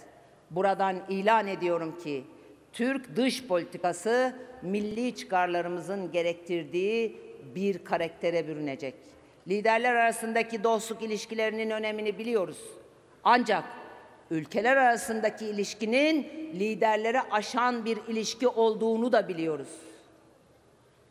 Bu yüzden parlamenter sistemin ilk adımlarından biri diplomaside işi ehline, yani, yani liyakat sahibi diplomatlarımıza vermek olacak. Kişisel ilişkilerin kaprisleriyle değil, devlet aklıyla hareket edeceğiz. Önceliğimiz her zaman Türk devleti ve Türk milletinin menfaatleri olacak. Sisi'yle, Esad'la, onunla, bununla şahsi kavgalar yerine Türkiye'nin çıkarlarının kavgasını vereceğiz. İngiltere, Almanya, Fransa ve şahsım olarak toplantı yaptık cümlesi hayatımızdan çıkıp gidecek, çıkıp gidecek. O masadaki dördüncü taraf Türkiye Cumhuriyeti Devleti olacak. Bu bize itibar, itibarla birlikte güven, güvenle birlikte yatırım getirecek. Bir başka ülkenin başkanı, Türk Devleti'nin başındaki kişiden bahsederken "o beni dinler" diyemeyecek. Bilecek ki karşısında bu işten Türkiye'nin kazancı ne olacak diye soran bir irade olacak. Bu ucube sistem değiştiğinde Türkiye'nin komşularıyla ticareti yeniden büyüyecek. Ekonomik coğrafyamızdaki potansiyeli hayata geçirdiğimizde Türkiye kazanacak. Türkiye'nin kazandığı yerde herkes kazanacak. Aziz milletim, iyileştirilmiş ve güçlendirilmiş parlamenter sistemde iktidar bir ailenin değil, yeniden gerçek sahibinin, yani milletin olacak. Egemenlik yeniden kayıtsız şartsız milletin olacak. Millet iradesini, Büyük Millet Meclisi'ni saf dışı bırakan kararnamelerle ülke yönetip milletin kararını hiçe sayan yönetim anlayışına son vereceğiz. Yönetenlerin canını istediği gibi değil, milleti kara, milletin kararı geçecek, geçerli olacak. Milletin meclisi vekillerinin talimatla el kaldırdığı değil, milleti için çalıştığı bir merkez olacak. Değerli arkadaşlarım, biz Türkiye'yi düze çıkaracağız deyince soruyorlar, kaynağı nereden bulacaksınız? Böyle kaş gözde oynuyor. Kaynağı nereden bulacaksınız? Türkiye'nin kaynakları var. Efendiler, muhteremler, Türkiye'nin kaynakları var, var. Yeter ki çarçur edilmesin. Yeter ki ranta kurban edilmesin. Yeter ki eşi dostu zengin etmek için değil, milleti zengin etmek için harcansın. İlk iş israfa ve rant düzenine son vereceğiz.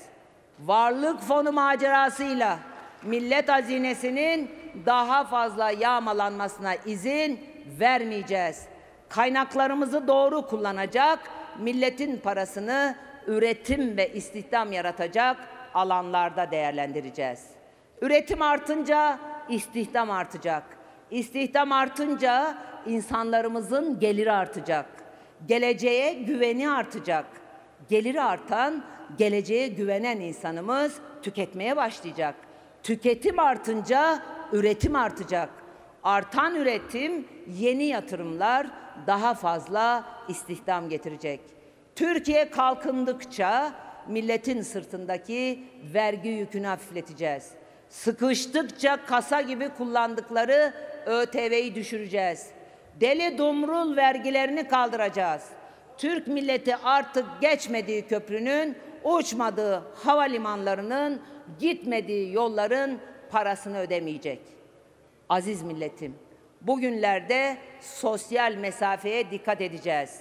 Ama iyileştirilmiş ve güçlendirilmiş parlamenter sistemde iktidarla millet arasında mesafe olmayacak. Buna izin vermeyeceğiz. Siyaset vatandaşın ayağına gidecek. Bugün bizlerin yaptığı gibi ayağına gidecek. Nasıl esnaf için müşteri veli nimetse, siyaset için, siyasetçi için seçmen, millet veli nimet olacak. Derdini dinleyip çözüm üretecek. Zor şartlar altında mücadele eden millete yardım görünümlü borç vermeyeceğiz. Bunun demokrasinin bir gereği olduğunu, iktidarın lütfu değil, görevi olduğunu herkes bilecek. Vatandaş dara düştüğünde devletinin arkasında dağ gibi durduğunu bilecek. Yoksullarla değil, yoksullukla mücadele edeceğiz. Sosyal yardım sözü rafa kaldırılacak ve adı sosyal hak olacak. İhtiyaç sahibi her vatandaşım devletinin verdiği, verdiğinin bir yardım değil, anasının ak sütü gibi helal bir vatandaşlık hakkı olduğunu bilecek, inanacak, görecek. Geçim derdindeki vatandaşın üzerine çay atmayacağız, çay attırmayacağız.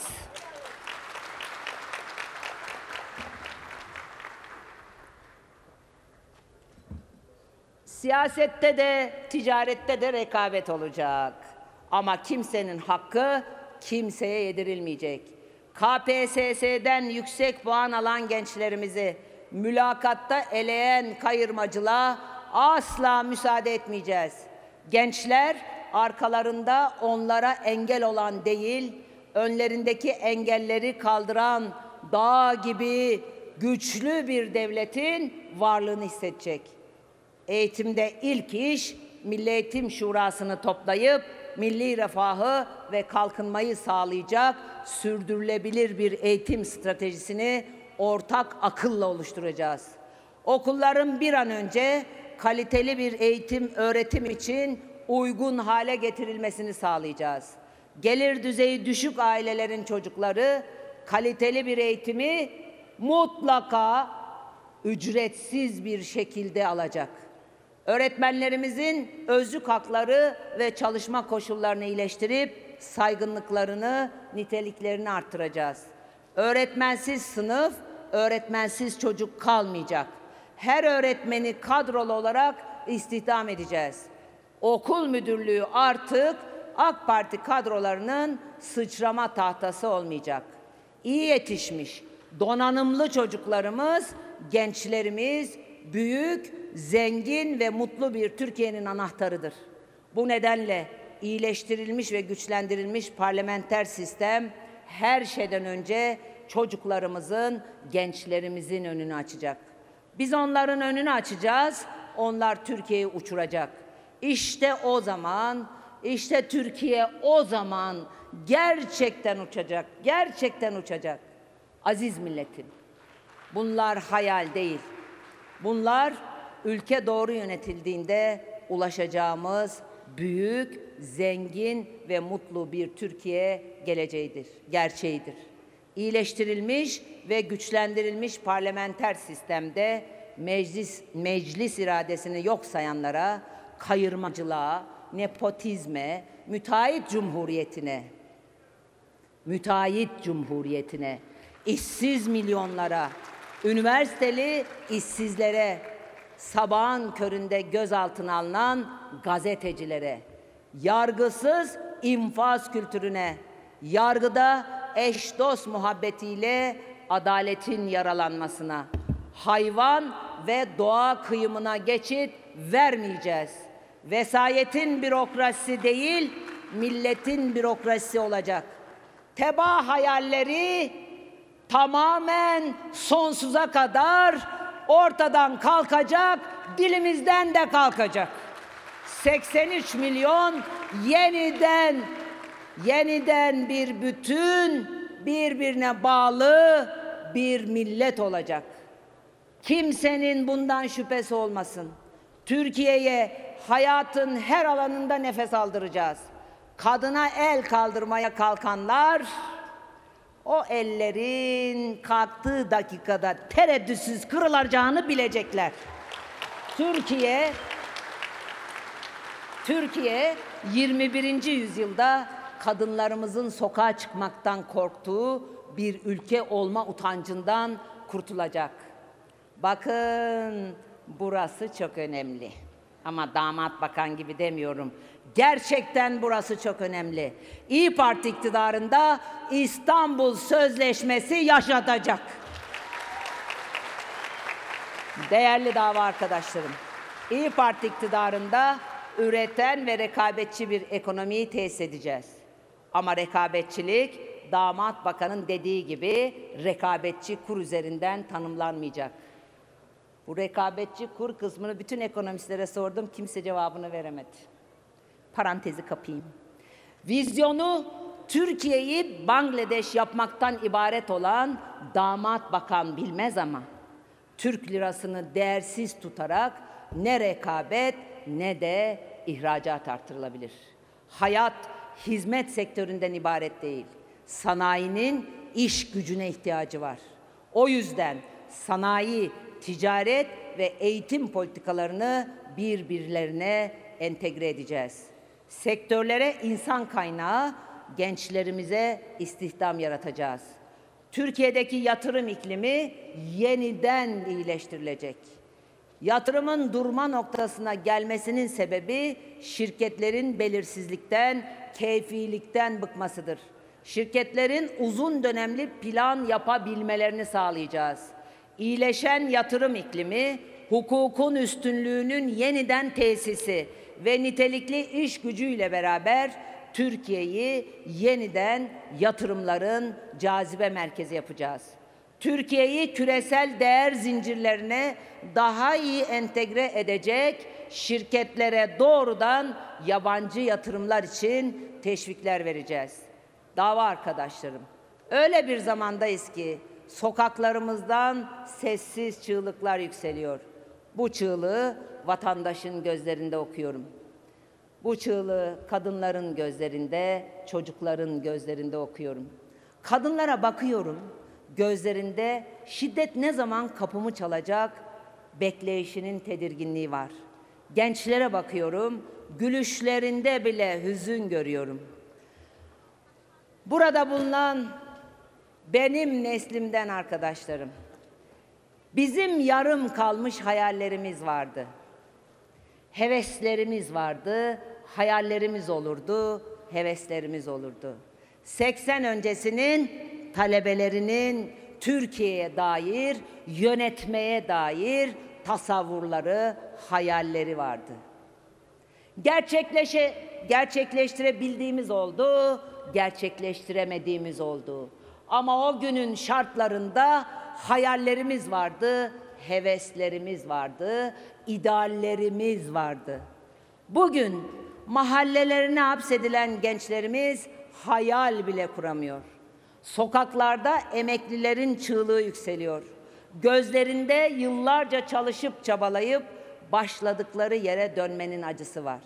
O beş müteahhit uçaklarını yeniledikçe onların, yani emeklilerin, yani gençlerin, yani kadınların hayatları eskiyor. Bu çığlıklar saray duvarlarını aşamıyor. Ama bu çığlıklar bizlerin yüreğini delip geçiyor. Bu sessiz çığlıkların bir anlamı var. Bu sessiz çığlıkların bir mesajı var. Milletimiz bize elini uzatıyor. Millet bizi çağırıyor. Uzanan o eli tutmak için işte buradayız. Biz hep aynı sevdadaydık. Biz hep aynı yerdeydik. Biz hep buradaydık. Ve konuşmamın başında dediğim gibi biz hala buradayız. Ne diyor Abdurrahim Karakoç? Buradayım de ararlarsa, doğru söyle sorarlarsa, tabutuna sararlarsa bayrak senden incinmesin. İşte biz o bayrağı incitmeyenlerdeniz. İşte biz o bayrağı tabutlarımıza sararlarsa, işte o bayrağı hiçbir şekilde and olsun, şart olsun, yemin olsun ki incitmeyeceğiz, incittirmeyeceğiz. İyi ve cesur kardeşlerim, vakit geldi. Millet bizi çağırıyor. Millet bizi çağırıyor. Emir baş göz üstüne. Bugünler geçecek. Yemin bayrak üstüne. Bizi bugünlere getiren, ülkemize ve milletimize karşı görevimizi yerine getirecek İyi Parti iktidarında huzuru, güveni, adaleti ve zenginliği tesis edeceğiz. Yol haritamız eksiksiz bir şekilde, bu şekilde hazır. Önümüzdeki dönemde kısır siyasi tartışmalardan sıyrılıp yeni bir uyanış için geliştirdiğimiz çözümlerimizi konuşacağız. Türk milletini hayallerimize ortak edeceğiz ve göreve geldiğimizde en iyi bildiğimiz işi yapacağız. En iyi bildiğimiz işi. Devlet nasıl yönetilirmiş, dosta düşmana göstereceğiz.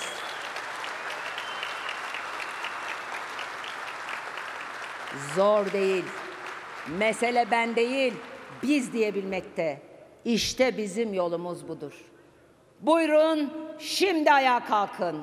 Millet bizi çağırıyorsa oturmak olmaz. Şu andan tezi yok, hep ayakta olacağız. Üç yıl önce millet bizi kıvılcım olarak gönderdi.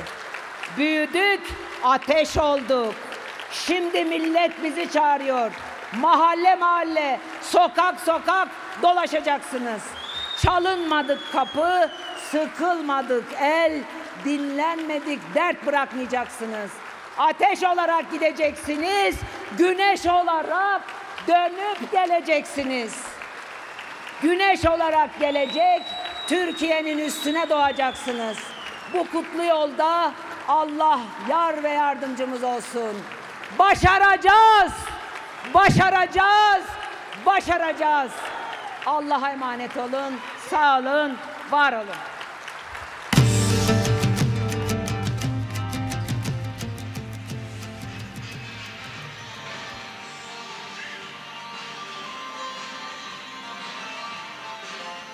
Evet, Meral Akşener konuşmasını tamamladı ve Akşener konuşmasının başlangıcında selamlarla başladı. Her kesime selamlar gönderdi, her bölgeye selamlar gönderdi.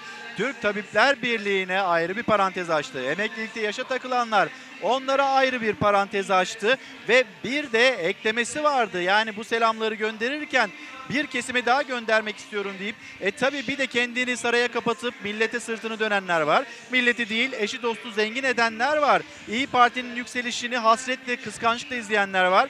Milletin parasıyla sarayda sefa sürenler, sizlere de selam olsun dedi Meral Akşener. Dış politikaya değindi, eğitime değindi, işsizliğe değindi, ekonomiye değindi, e, doğa dedi, çevre dedi, İstanbul Sözleşmesi dedi ve İyi Parti iktidarında eğer dedi biz kazanırsak, eğer halk bize, e, millet bize görev verirse bizim ilk iş yapacağımız iş parlamenter sisteme geçmek olacak dedi. on dört sayfalık bir e, konuşma metni vardı. Meral Akşener'in saatler onu yirmi sekiz geçeyi gösterirken işte kürsüye çıktığı konuşmasının detayları, kuşkusuz bu konuşmasının detaylarına akşam Gülbin Tosun'la ana haber bülteninde detaylarına hep birlikte bakacağız ama yine de burada belki de şu an itibariyle altını çizmemiz gereken notlar, başlıklar var. Bugün buradan ilan ediyorum dedi Meral Akşener. İyi Parti iktidarında ilk iş olarak ülkemizi uçurumun kıyısına sürükleyen, milletimizi yokluğa mahkum eden bu düzeni değiştireceğiz. İyileştirilmiş ve güçlendirilmiş parlamenter sistemle Türkiye'yi yeniden ayağa kaldıracağız dedi. Bir iddiayı ortaya koydu. Parlamenter sistemin ilk adımlarından birisi olarak da şu anda dış politikada yaşanılan kaos, bununla ilgili e, önemli cümleler kurdu ve bu sisteme geçildiği takdirde diplomaside işi ehline, yani liyakat sahibi diplomatlarımıza vermek olacak dediği ilk işlerden birisi olarak da bunu işaretledi Meral Akşener. Şu anda İyi Parti, İyi Parti'nin işte kurultayı, ikinci olan kurultayı devam ediyor. Parti yönetimi oluşacak, A takımı kimlerden oluşacak, bu kuşkusuz e, merak konusu. Bir yarış yok ama bugün burada Meral Akşener'in vermiş olduğu ya da verecek olduğu mesajlar büyük bir dikkatle takip takip ediliyordu.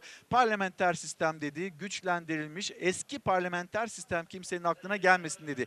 Gençlere çok fazlasıyla vakit ayırdı. Gençlerde bir umutsuzluk var dedi. Gençler e, yurt dışında hayallerini arıyorlar dedi. Buna itirazları olduğunu ve bunun düzeltilmesi gerekliliğini söyledi. Ve bir yandan da en çok bugün hani en çok kimi hedef aldı diye soracak olursanız bir yanıyla Cumhurbaşkanı Erdoğan'a hedef aldı Meral Akşener ama diğer yanıyla da en çok hedef aldığı isimler bir tanesi de Hazine ve Maliye Bakanı Berat Albayrak oldu. Şimdi kurultaya dair notlarımızı bu şekilde iletirken paylaşacağımız birkaç haber daha var. Onları da ekranlarınıza taşımak istiyoruz. Aynı zamanda bir yandan işte doğa sorunları, çevre sorunları derken isterseniz bir Ordu Fatsa'ya gidelim. Ordu Fatsa'da işte bu maden arama, oradaki tabiat, oradaki doğa ne hale geldi? Bir onu gösterelim.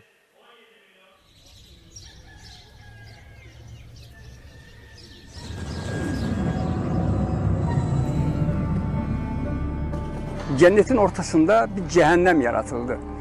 Bu kadar ormanlar gitti, bu kadar ağaçlar gitti. Ağaçlar yıkılırken ben ağladım. Bu memlekette benim çocuklarım, benim torunlarım yarın yaşayamayacaksa yazık olsun bizlere diyorum. Yani ne diyebilirim başka? Nerede bizim tavşanlarımız, nerede bizim kuşlarımız, kurtlarımız, çakallarımız vardı ötüyordu, nerede? Hiçbir şey yok. Elma ağaçları vardı, evik ağaçları vardı, üzüm asmaları vardı. Hepsini yok ettiler. yirmi sene sonra artık kanser olup hastane kapılarından düştükten sonra bizi buradan kaldıracaksa o zaman kaldırmasına gerek yok. Siyanür havuzlarının üzerinden kuş bile uçmuyor diyorlar.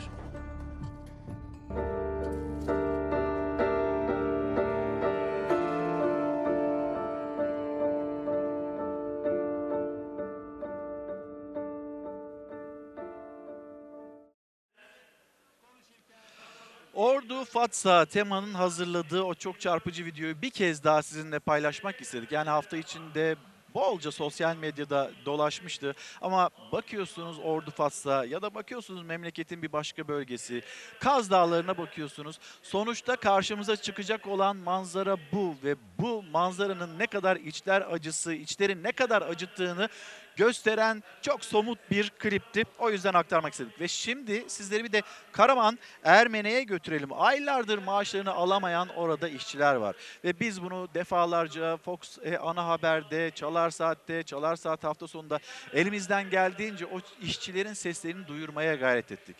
Onlar sesini duyurmaya çalışıyor. Biz haberlerimizle onların yaşadığı mağduriyeti anlatmaya çalışıyoruz ama hala seslerini duyan olmadı. Birleşe, birleşe kazanacağız. Bugün direnişimizin yirminci günü. Amacımız iş durdurmak değil. Hakkımızı alanıncaya kadar da buradayız. Ölmek var, dönmek yok diyoruz. Sonuna kadar buradayız. Hiç kimse ondan borç para veyahut da sadaka istemiyor. Ondan sadece alnının terini ve hakkını istiyor, hakkını! Yerin metrelerce altında gün ışığına hasret yıllarca alın teri döktüler. Aylardır emeklerinin karşılığı olan maaşlarını alamadılar. Son çare olarak maden ocağının önünde oturma eylemine başladılar. Aradan yirmi gün geçmesine rağmen henüz seslerini duyan olmadı. Hakkımızı almadıktan sonra burayı terk etmeyeceğiz.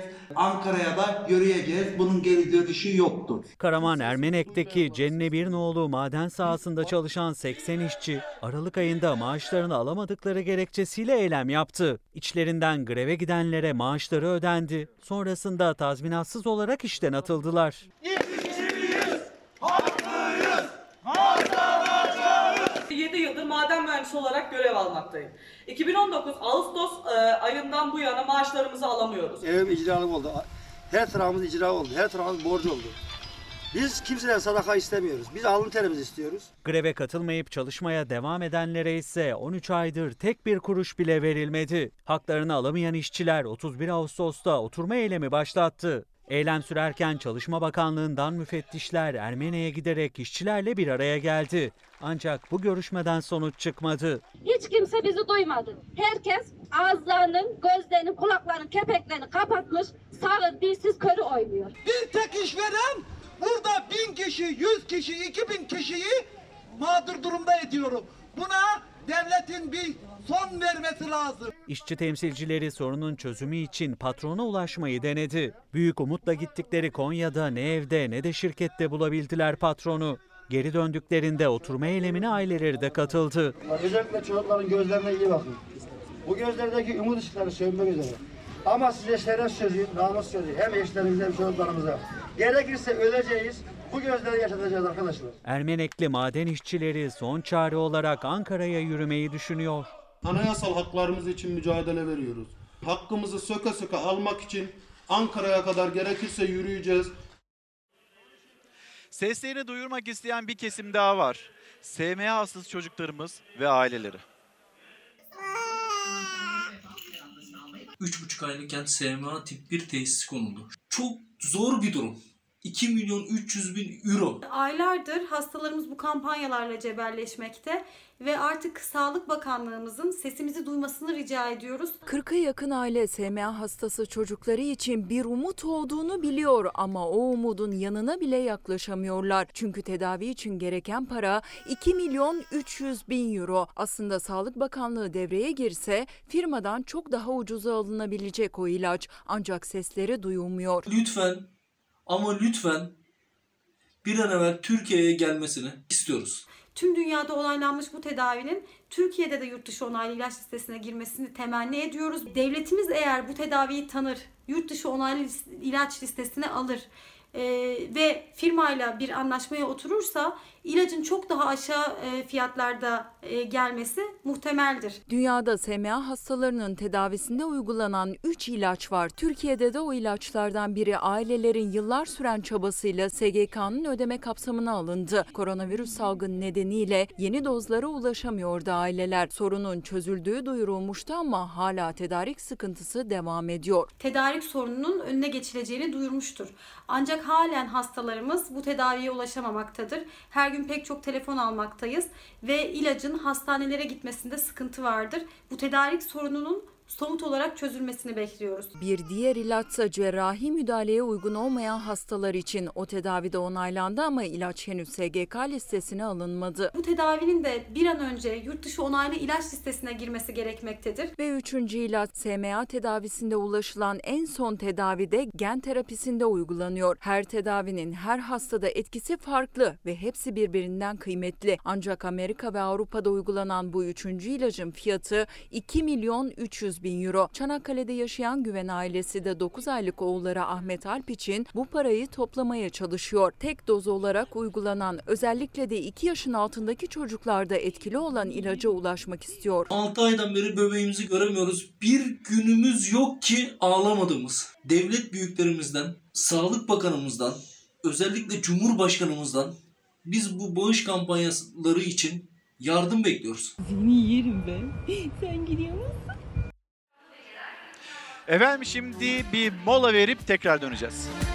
Efendim bir kez daha günaydın herkese. Artık çalar saati kapatma vakti geldi ama bir mesaj var. Ahmet Kuruluş'tan, Kurtuluş'tan ve aslında önemli bir mesaj paylaşmak istiyoruz. Belki kendisi gibi pek çok aile de vardır e, bu durumda.